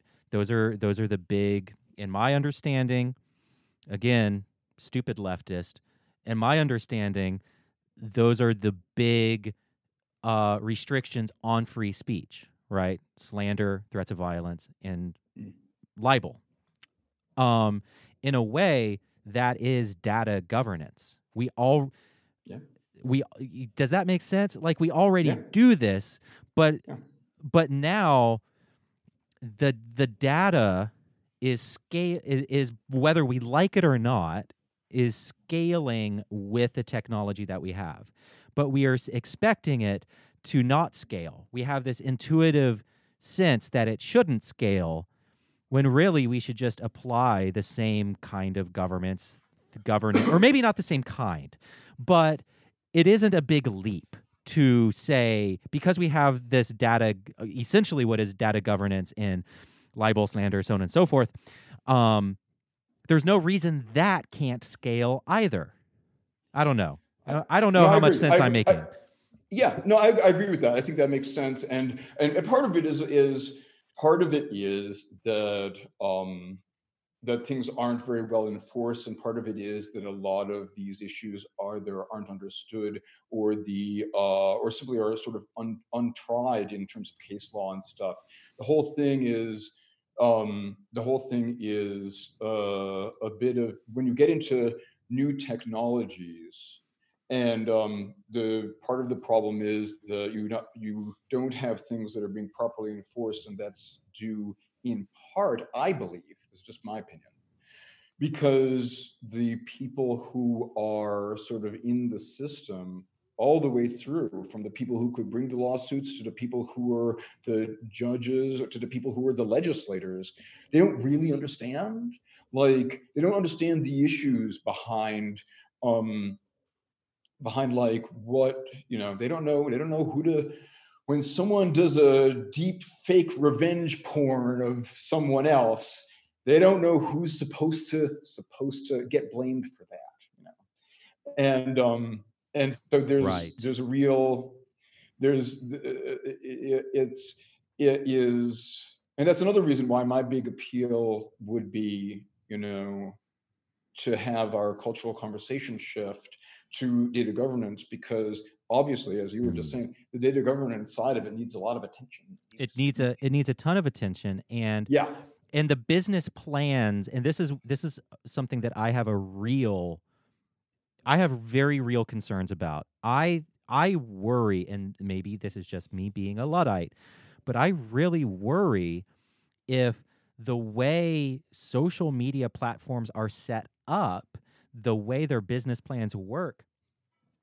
are bringing out the very um, maybe not the very worst i shouldn't go that far but bringing out the bad in human Yeah. nature and that there's something about the business plans themselves meaning um you know jaron lanier goes into all of this and and i thought uh, you know of all the perspectives that i've read on this lately so I I also recently read The Circle by Dave Eggers. And this and Dave Eggers writes a and it's a novel. It's this kind of dystopian novel which takes place in what is a very clear facsimile of Google and Facebook kind of combined. So it's like a a search uh it, it's a it's a search app plus social media plus payment app plus it's everything. And you just described google.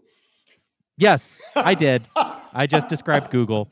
And and my concern with that book i don't know. I i i enjoyed it. It was a fun read. Um but my concern with that book was Dave Eggers is seemed very opposed not just to the uses of data but the data itself. And those to me mm. that strikes me as a conflation.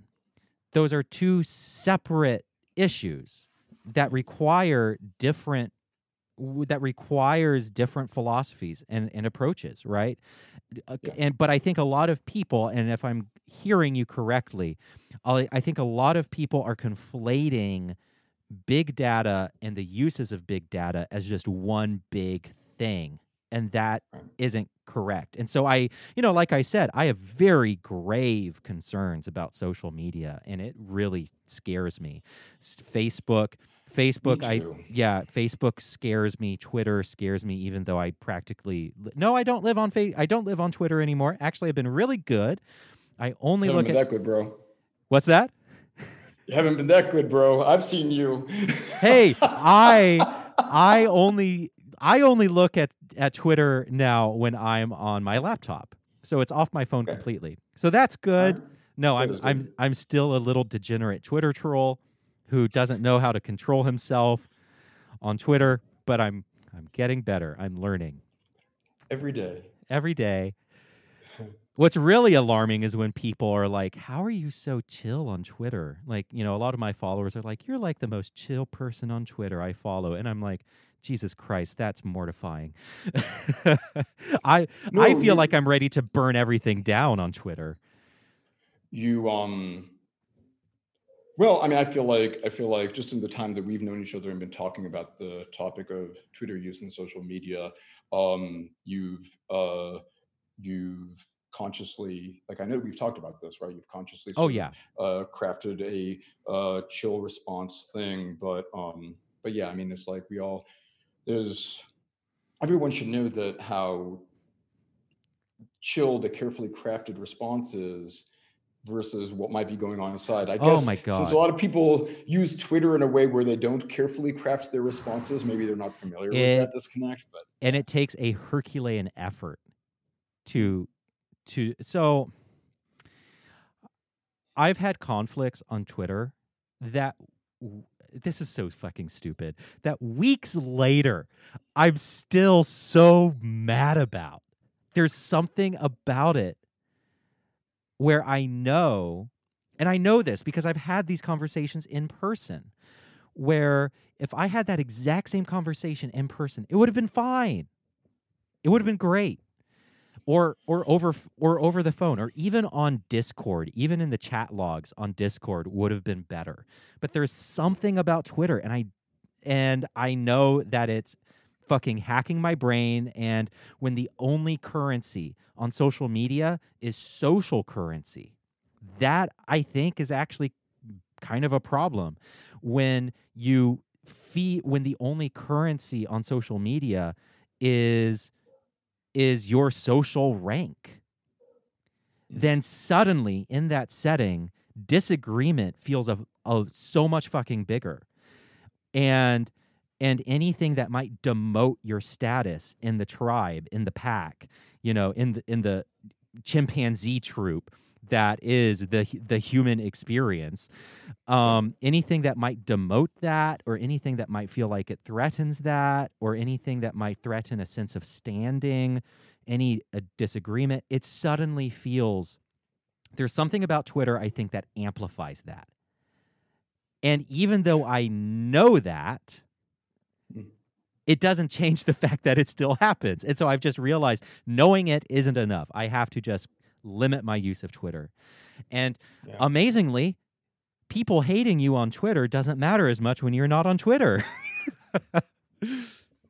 Well, I mean, first of all, in all sincerity, um, good for you for uh, for having that realization and for having the realization that um, that simply being aware of the thing doesn't necessarily solve the emotional aspect of it without Exactly. changing behavior as well. Because a lot of people don't even like a lot of people. It, it, it's so, and this isn't a criticism of people, by the way. This isn't a crit. What I'm saying is not to demean or criticize people who are caught up in it. But what I'm saying is that it is a very human thing. It is a very natural thing to get caught up in that moment and to um and to just have the and it's I think Twitter has made it worse. I think that there's an extent to which um the way that the immediacy and the interconnectedness of social media currently is ramping up what has been a gradual, you know, there's this exponential curve of interconnectedness that's been going on,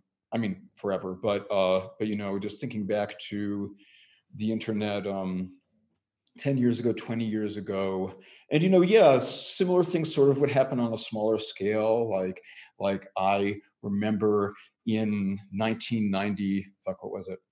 Three or four, when I had like i was A, five uh, years old five years old, I had a uh, bad breakup with a uh, with a boyfriend who decided to take to Usenet. So shout out to anyone in the audience who's old enough to remember what Usenet was.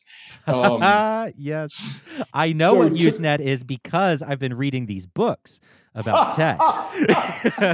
I learned about it in my history class. is what you're exactly. I learned about it in my history class. Uh, also, by the way, speaking of ancient history, Greg, aka Penemue, just had a birthday. We're not going to ask him how old he is. That is forever a secret. It is a a, a a deeply protected secret. All I know is that he looks like he's he's in his 30s, but he is not, in fact, in his Oh. 30s.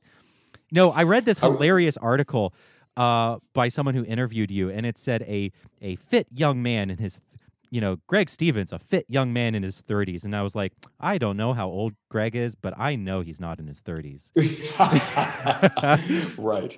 Um, yeah, no, that's that kind of mistake is always very sweet. But uh, but yeah, like I remember so in like 1993, four, whatever it was, I had a bad breakup with a guy I was dating who um who decided to take to Usenet and post all kinds of awful things about me. And um, you know, and I was horrified because in in that moment I was like, oh, everybody, this is the infamous everybody, everybody is seeing these things and everybody is hearing these things about me. And um, and I didn't even want to go on the internet and, and see because I was just so embarrassed and I was so crushed. And um, and you know, the fact of the matter is that uh eventually when I got up the the courage to go and look at what's about. First of all, no one fucking cared. Like the replies uh to the post yes, no one like, gi- no one gives a shit. like literally there was someone who wrote why should we care about drama going on between the two living ken dolls that was like literally the that was, like, literally the- the really? comment. That was one of the comments that was left but then but then of course the reality also is that you know a, a year a year later two years later it was it was a small corner of you know usenet and it didn't really impact anything. Now, of course, nowadays things are slightly different. Like social media is big and interconnected, and there can be real, depending on what someone says about you or how it gets amplified. And now employers can see it. You know, it isn't. Yeah. It, it- this isn't the internet of 1993, and I recognize that. But at the same Mm. time, um, like you know that that sort of feeling that every little slight that happens on social media now that's something that was like the reality of using the internet you know 20 30 years ago but of course it has all been amplified and it all has become more of our universal human interconnected experience in you know in in the world we're living in here in the united states and and in the countries where internet use is really prevalent so So it's like it, with our current state of social media and all this information being out there and all the terrible things being out there, it's like it does matter, but it doesn't have to. And we can create and we can create an internet where you know everyone's dick pics are on the internet because they are and it doesn't matter. It it, it shouldn't what- have to matter, right?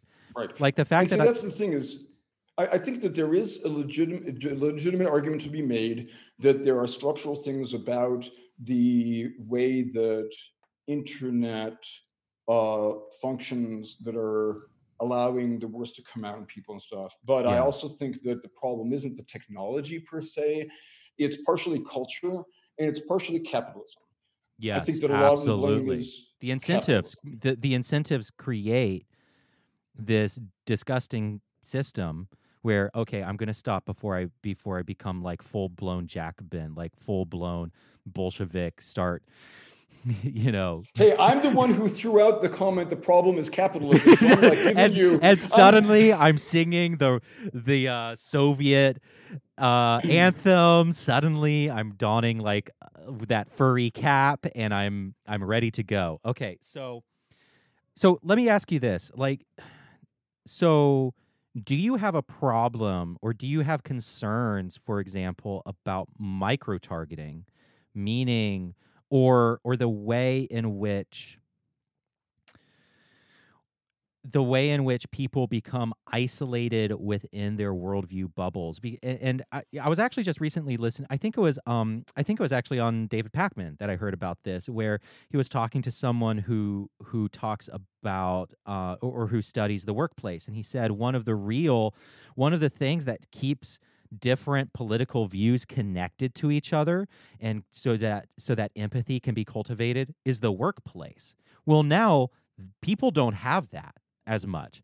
And now people are living even more within social media where they are micro targeted because that's the business model.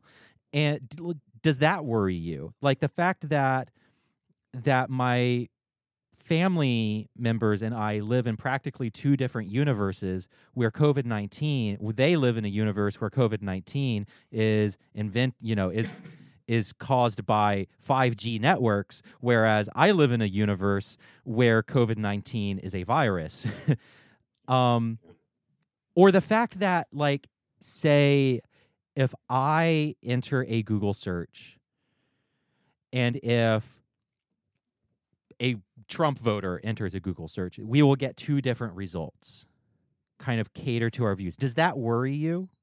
Yes. Okay. Yes, it does, and it is, and it is the sort of capitalism element of it. Now, this is a very complicated uh, conversation because, um, because I'm just going to start every time you start opening your mouth. I'm just going to put up a sign that says this is a complicated conversation, and then put it back down again. it's complicated. But and the reason I say that is because I want to start down a path. So the first, the first reaction I have um, with this is, I mean, obviously a big part of the problem with what you were just describing is the incentive structure, which means that traces back to capitalism, right? And um, and I've long been of the belief that uh, Google, Amazon, something like Facebook like that these should be i'm going to go out on my sort of personal political economic like ideal limb here they should be regulated as utilities and i'm talking I- about like Yas, queen. Yas, comrade. 100%. They need to be utilities. I 100% agree. and, and- and this is even this like is when I this is when I wa- make out with you because you just hit all of my buttons. Like that is all of the endorphins are going off right now. Yes, agreed. Okay, go on. And not even like these current like infected by capitalism since you know the 80s like notion of what utilities are. i'm talking about like back you know in the 40s and when people were like yes the purpose of government is to actually supply people with things not just fight wars damn it. We're going to have these things function. And um and yeah like they should be regulated as utilities. They should be functioning off of a model that is um, putting service to the public and the public interest as the primary goal and fuck you know getting uh profits and fuck like making more money. It should be about making sure that there is equal access to the to good quality information. Now i believe all that but here's where it gets complicated Okay, we're we're breaking up now. yeah, sorry, bro. Sorry, bro. it's over. Um, I'm I'm leaving. You've burst the bubble. Because, because, yeah, I mean, it's, and and I'm not saying that I'm not saying that a system of, uh, I'm not saying that we shouldn't work towards that sort of ideal. I mean, I absolutely believe we should. Yes, for sure. but once we really start getting into the question once we start taking that seriously, saying all right so how does that world this glorious future world that we're imagining how does it actually function because the the the way that the way that that can go off the rails right we've acknowledged we both agree capitalism can go off the rails and does the way that this other sort of approach can go off the rails is that um is that there's the you know the inevitable question. If you think that the purpose of google i'm going to use that as my example the purpose of google should not be to feed you information that you want but to feed information that is helpful educational and correct right? Right. that's the ideal. Now in some situations it's easily identified what those things are but there's also a lot of gray area. And there are a lot of Mm. situations where identifying what is educational and correct is something that people disagree about. Hmm. And so, who decides is always the question that runs it off the rails because we would all, we in our, you know, lefty progressive towers, In our would like to infinite feel like- wisdom, we know, obviously, obviously we know what the correct views are Absolutely, reali- of course.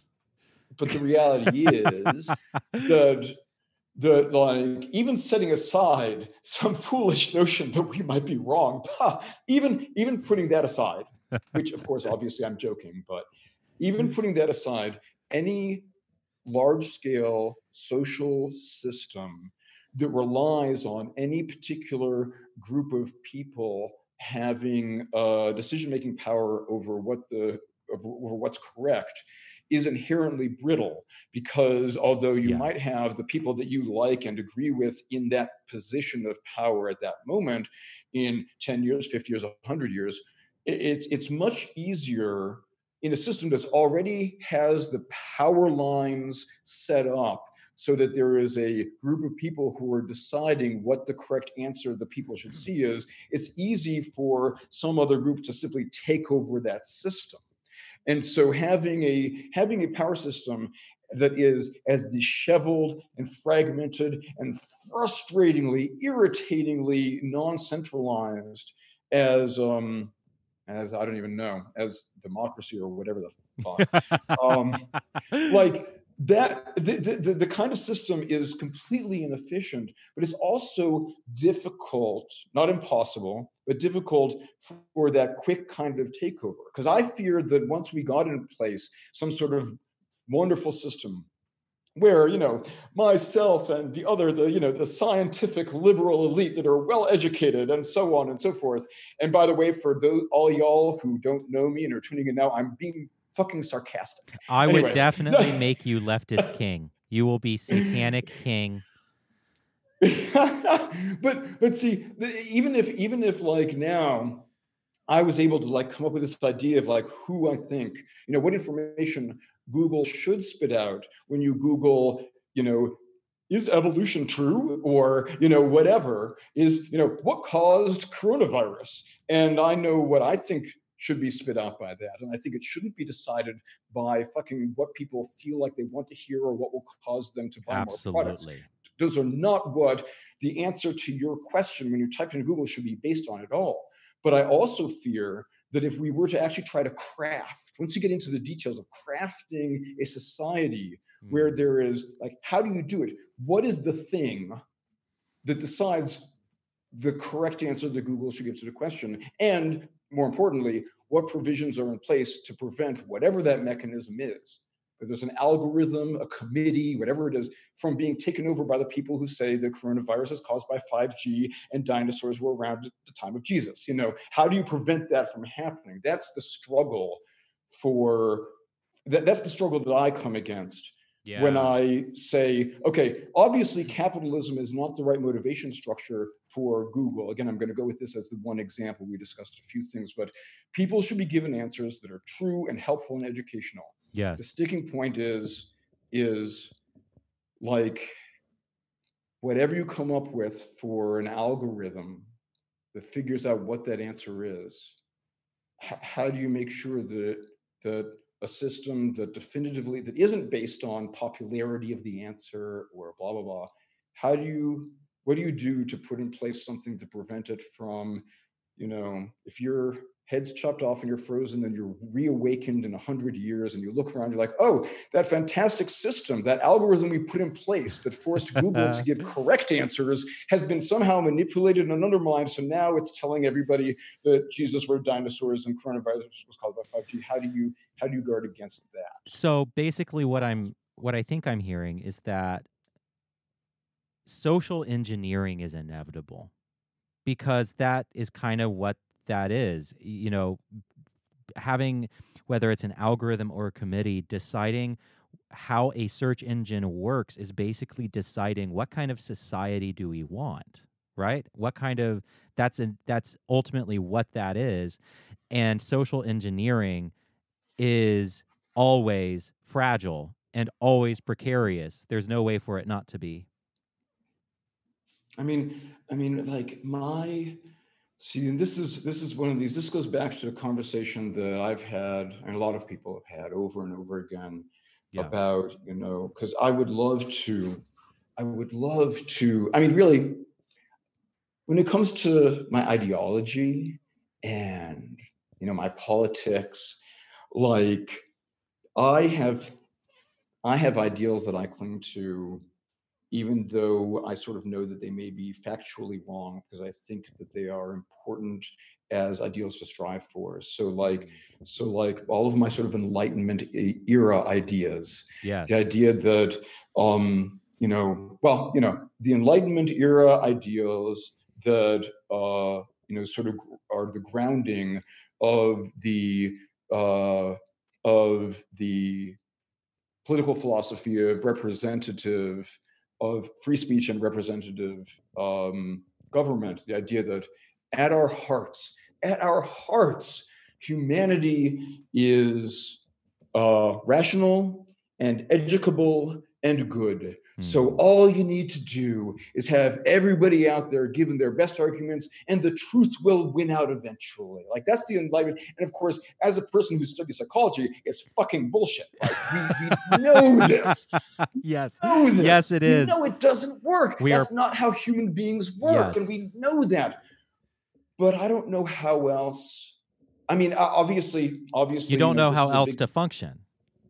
Right, and and, and you know, and, and there are. I mean, of course, we have centuries worth of, of dialogue about. You know, part of the reason we don't have a pure representative system, we have a constitutional representative system because there are certain things that we need to have really in the groundwork that can't, that shouldn't be voted on. You don't get to vote on whether or not you know. Well, of course, even that's amendable. But the point is that you know the, uh, our political system has tried to accommodate the fact that um, that this notion that free speech and discourse you know will lead to the best solution like e- even even two, fi- 200 300 years ago people knew it was a little bit of bullshit so they put these other protections in Yeah. to um to our government but at the same time like i um i i still want to try to find a way forward where because i really do believe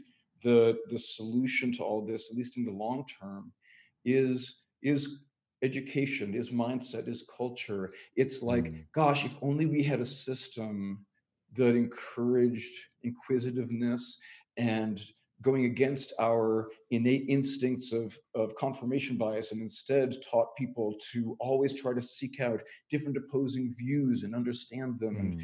and and and that's something that like the idealistic part of me this is where we should have like the music playing in the background like like if we could just foster a culture where that was something that was ingrained in people at an early age then we could overcome these problems and you know but the fact is that in the meantime like we don't have those structures in place. We do have the biological biases that we have. Humans Mm. aren't rational.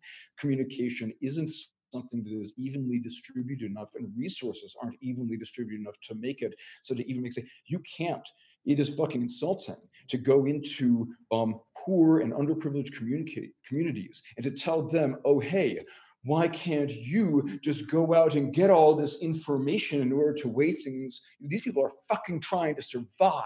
And because of the situation that our system has put them in it is like this this haughty kind of idealistic like oh well if we just put all the views out there then it's a responsibility of them to decide. It's like you can't go into communities that are fighting for their lives.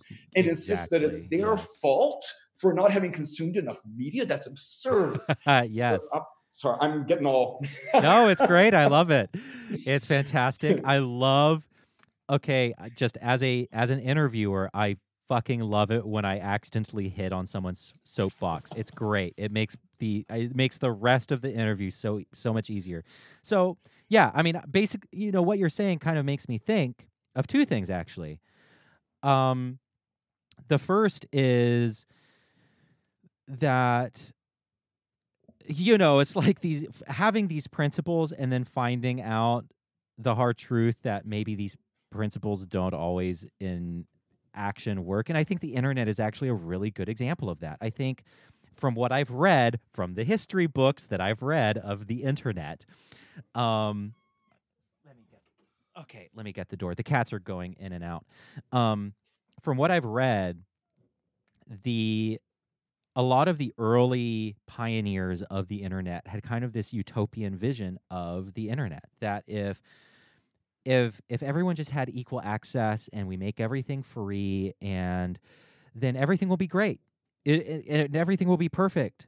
And if people have equal access to information if everyone has this access to information then then that would just make everything great. And i actually remember listening to a podcast that was done several I, it was it was a long time ago I, I was going through the archives of um, of a podcast I liked, and I was listening to these really old episodes. And in one of the episodes, they were talking to like one of those um, kind of mid 2000s douchebag atheists that were very, you know, exactly the type I'm talking about.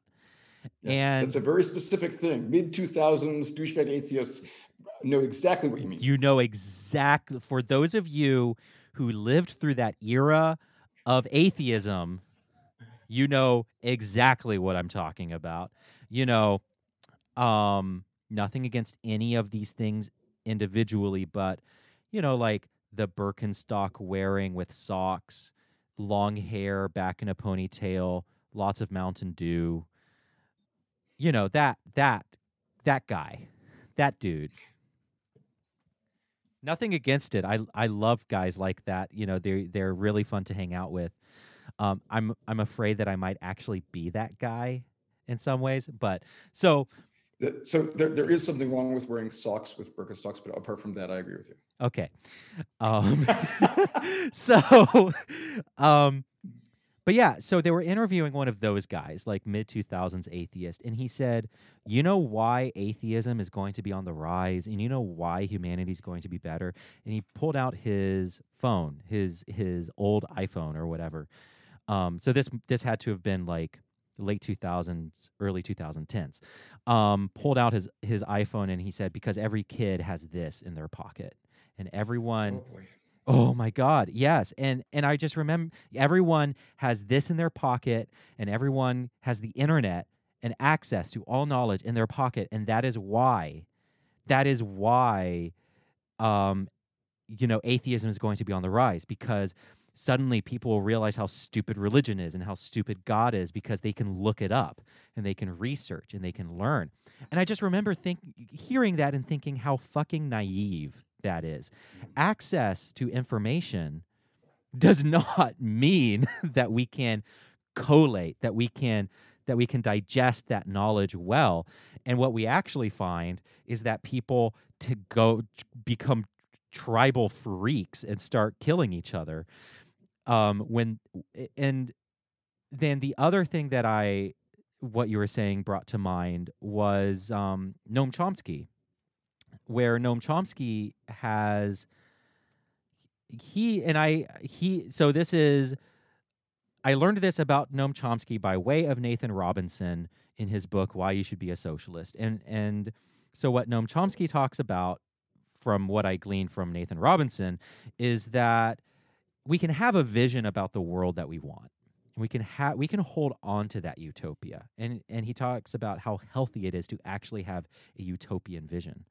Um, it's important to to have a vision of the world where there is no capitalism, for example, or at least a drastically restricted capitalism, or what have you. Or so it's important to have that utopia, but then in the meantime, work to have common sense legislation and work to have those common sense steps along the way. It's like, no, we can't live in a in a genderless, moneyless society or whatever that some, you know, uh, sci-fi utopian might want to live in.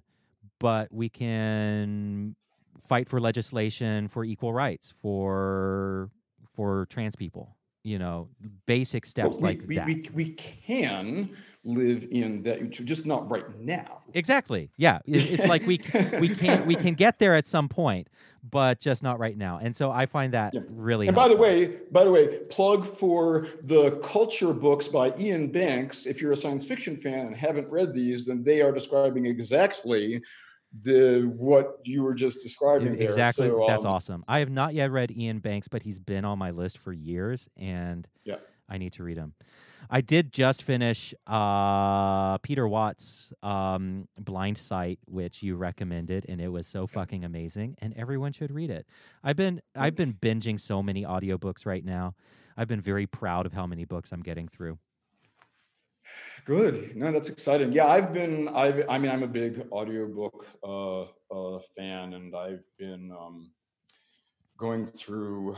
I even went through a little bit of my um, my uh, you know shelter in place disaster porn type science fiction. Like I read um, Lock In, which was which is who is that by? I would have to look it up. I don't know offhand, but Lock In is a novel about a science fiction novel about a disease that sweeps the world very rapidly. The first symptoms are flu-like, then that seems to get Oh, better, no. And, it's hit this- and it's, it gets better, and it's hit by a second phase that looks like meningitis.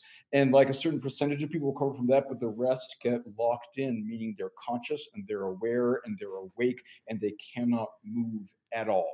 oh jesus that and so um, that does and so, not sound yeah. like a book i should read right now Um, but it's fascinating because it takes place. So there's a- the the idea in this story is that there's a big push um, to enable, you know, going to spend whatever to develop technology to help these people, and Hmm. so you get this great sort of transhumanist kind of like um, there are there was a creation of these uh, sort of robot-ish bodies that people can um, control with their minds. And the development of that technology only happened as rapidly as it did in order to help these people who needed it.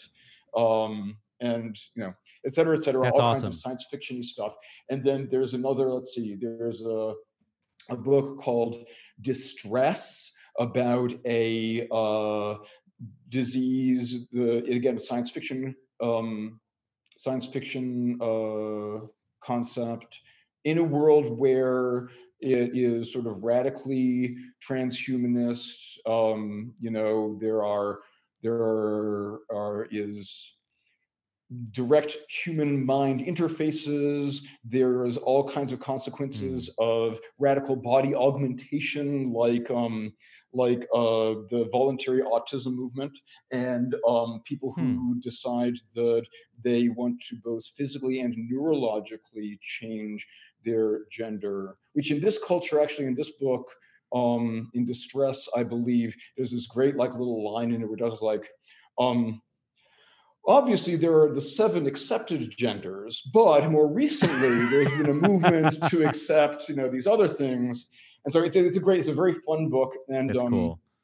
and, and it's called it's called uh, distress and it's actually one of the things that's very cool about that book by the way the author is i think greg egan um is that uh that the in addition to there being the background of this sort of disease in this world that, that for a period of time simulates the symptoms of extreme anxiety and paranoia this disease called distress Hmm. um but then um but then like the main character actually confronts falling in love with a um with a uh asex uh, with an ace and non-gender person and the author really goes into exploring the sort of the psychological dynamics of that and so it's just a fantastic sort of uh cool. transhumanist kind of novel and um, but also on the list of like books about like weird viruses that take over the world so there's that one Great. I've been reading a not very fun book, um, The Power Worshippers by Katherine Stewart. Um, and it is fantastic. It is about the rise of Christian nationalism and by hang on bro we were just talking about fiction and you're I know, us I know. this. I'm so sorry, but we're talking about things that we're reading. I mean, we can talk about Clive Barker instead. I've I read a and Stephen King. I've read a bunch of Clive Barker and Stephen King through the pandemic. Um, but anyway, No, but Stewart, Stewart, I, I saw her talk in Cambridge before I moved down here. Um, I actually, uh, I actually um, ran into her at a party, uh, and she um, told me that her book was she had a book come out and she was um, going to be doing these talking tours and um, and so I ended up uh, hearing about that. She was a very compelling speaker talking about the process of writing that book. She's incredible. She is she yeah. is absolutely amazing and I'm reading the book because I want to interview her. And so I'm going to try to talk her onto my show, but she's probably out of my league. There's a there are a lot of authors who I really want to get on my show. You know, like I sent Jaron Lanier an email. That man is not going to check his email. Um, but you know, I, I've I've I send a lot of emails to really, you know, amazing writers trying to get them on the show, and so far only a very few get back to me. But that's okay. That is the process of being a podcaster. So, um, so I can. I've got uh, Katherine Stewart's uh, number still in my phone, and um, Get and she, and I actually hooked her up with, uh, with, uh, like connected her with David Pakman, so she kind of owes me. So if you want, I Yes. can. Oh my God! Yes.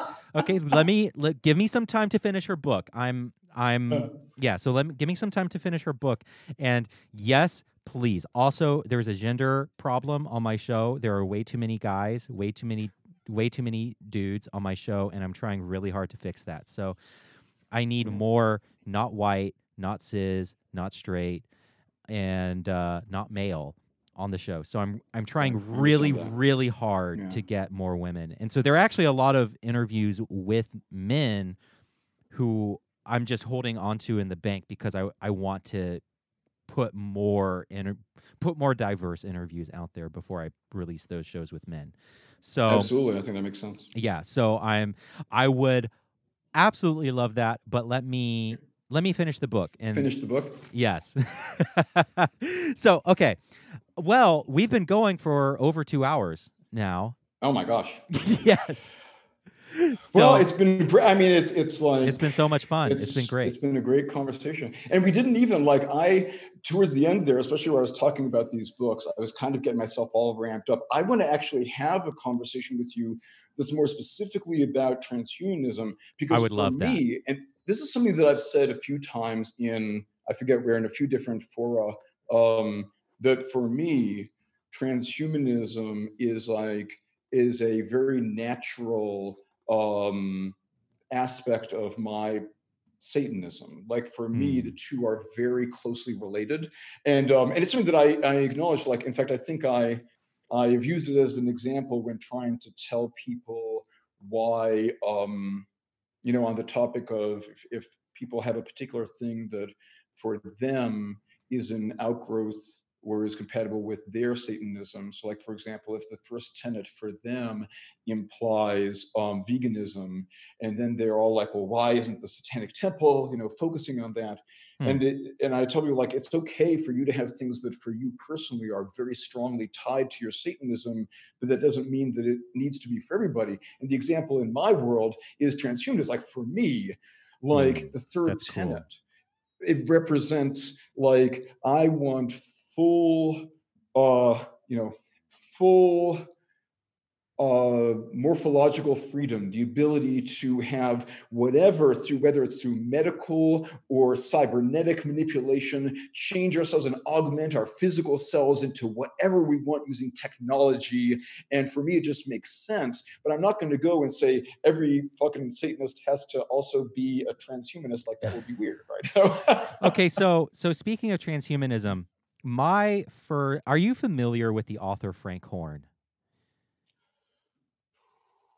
The name doesn't ring a Okay, bell. Maybe if you so mentioned a, a book. crazy, crazy right wing Christian nationalist conspiracy theorist whose whose work focuses on the menace of transhumanism. Oh God. And so that was my so when I was in college and when I was when I was a you know conservative libertarian douchebag, that was my first exposure to transhumanism was Frank Horn. And and you know how Are it is okay? I'm no, no, I'm not. I am, I am very okay. I am very not okay because of my background. but Ah, we, that's fair. We're all that. but you are not my therapist, and we don't have to go there. So that was actually my first exposure to transhumanism. And because I, I feel like if there's an unspoken theme of this show, it is my personal journey of revisiting all the things during my childhood that were taboo, that Mm. were evil. I feel like Mm. that is the weird that is the meta narrative of this show is I was told one thing, you know, as an ex evangelical, I was told one thing and now I'm learning it, it that thing was weird or crazy or just not true and I'm revisiting that thing. So uh transhumanism has been on my list for a really long time of oh that's something that I need to revisit on the show. Um I do not I no longer think that it is evil and of the devil. Um or may it is of the devil because but in the good way. in the good way because the devil's fucking awesome. Um, but yes, I definitely want to have that conversation at some point. Cool. Yeah, yeah. Let's yeah, let's let's do that. Let's do that the next time that we have a chat. And then now I can go and have dinner or something. Yes, go have dinner. And um, also, dear listeners, please let a, a lot of people have uh, reached out on Twitter saying that you really enjoy kind of these long, chill episodes. I've done two of them so far with Lucien, one with Rob Larson, one with Danielle. So um, if you've made it this far, con- A, congratulations. Um, and B, please let me know if you actually enjoyed this. And if if you let me know, if you say that you know this was awesome, that you really enjoyed this, then I'll do more of them. Um, and so with that, do you have any final words? No, that is it. This has been a great pleasure. I've enjoyed chit chatting with you about this and that. And Yeah, uh, I hope to do it again soon. Yes, for sure. Let's do it again soon. And I'm proud of you. You, you did not confess to being a serial killer So- through the so- entire. I'll, I'll save that for the next episode. Very good. For, through the entire recording, you did not confess to to any crimes. Okay. All right. Well, thank you so much for listening. I love you so much, and thank you so much for giving us some of your time this week. Um, and I do not take that lightly. It means the whole world to me. So. Thank you from the bottom of my heart for spending some time with us, for giving us a, a little bit of your week. And as always, the music is by the Jelly Rocks and 1177. You can find their music on iTunes or Spotify or wherever you listen to music. The artwork for the show is by Ramakrishna Das. The show is written, edited, and produced by me, Stephen Long, and it is a production of Rock Candy Media. And as always, hail Satan. We'll see you next week. I'll say. All right. Peace out.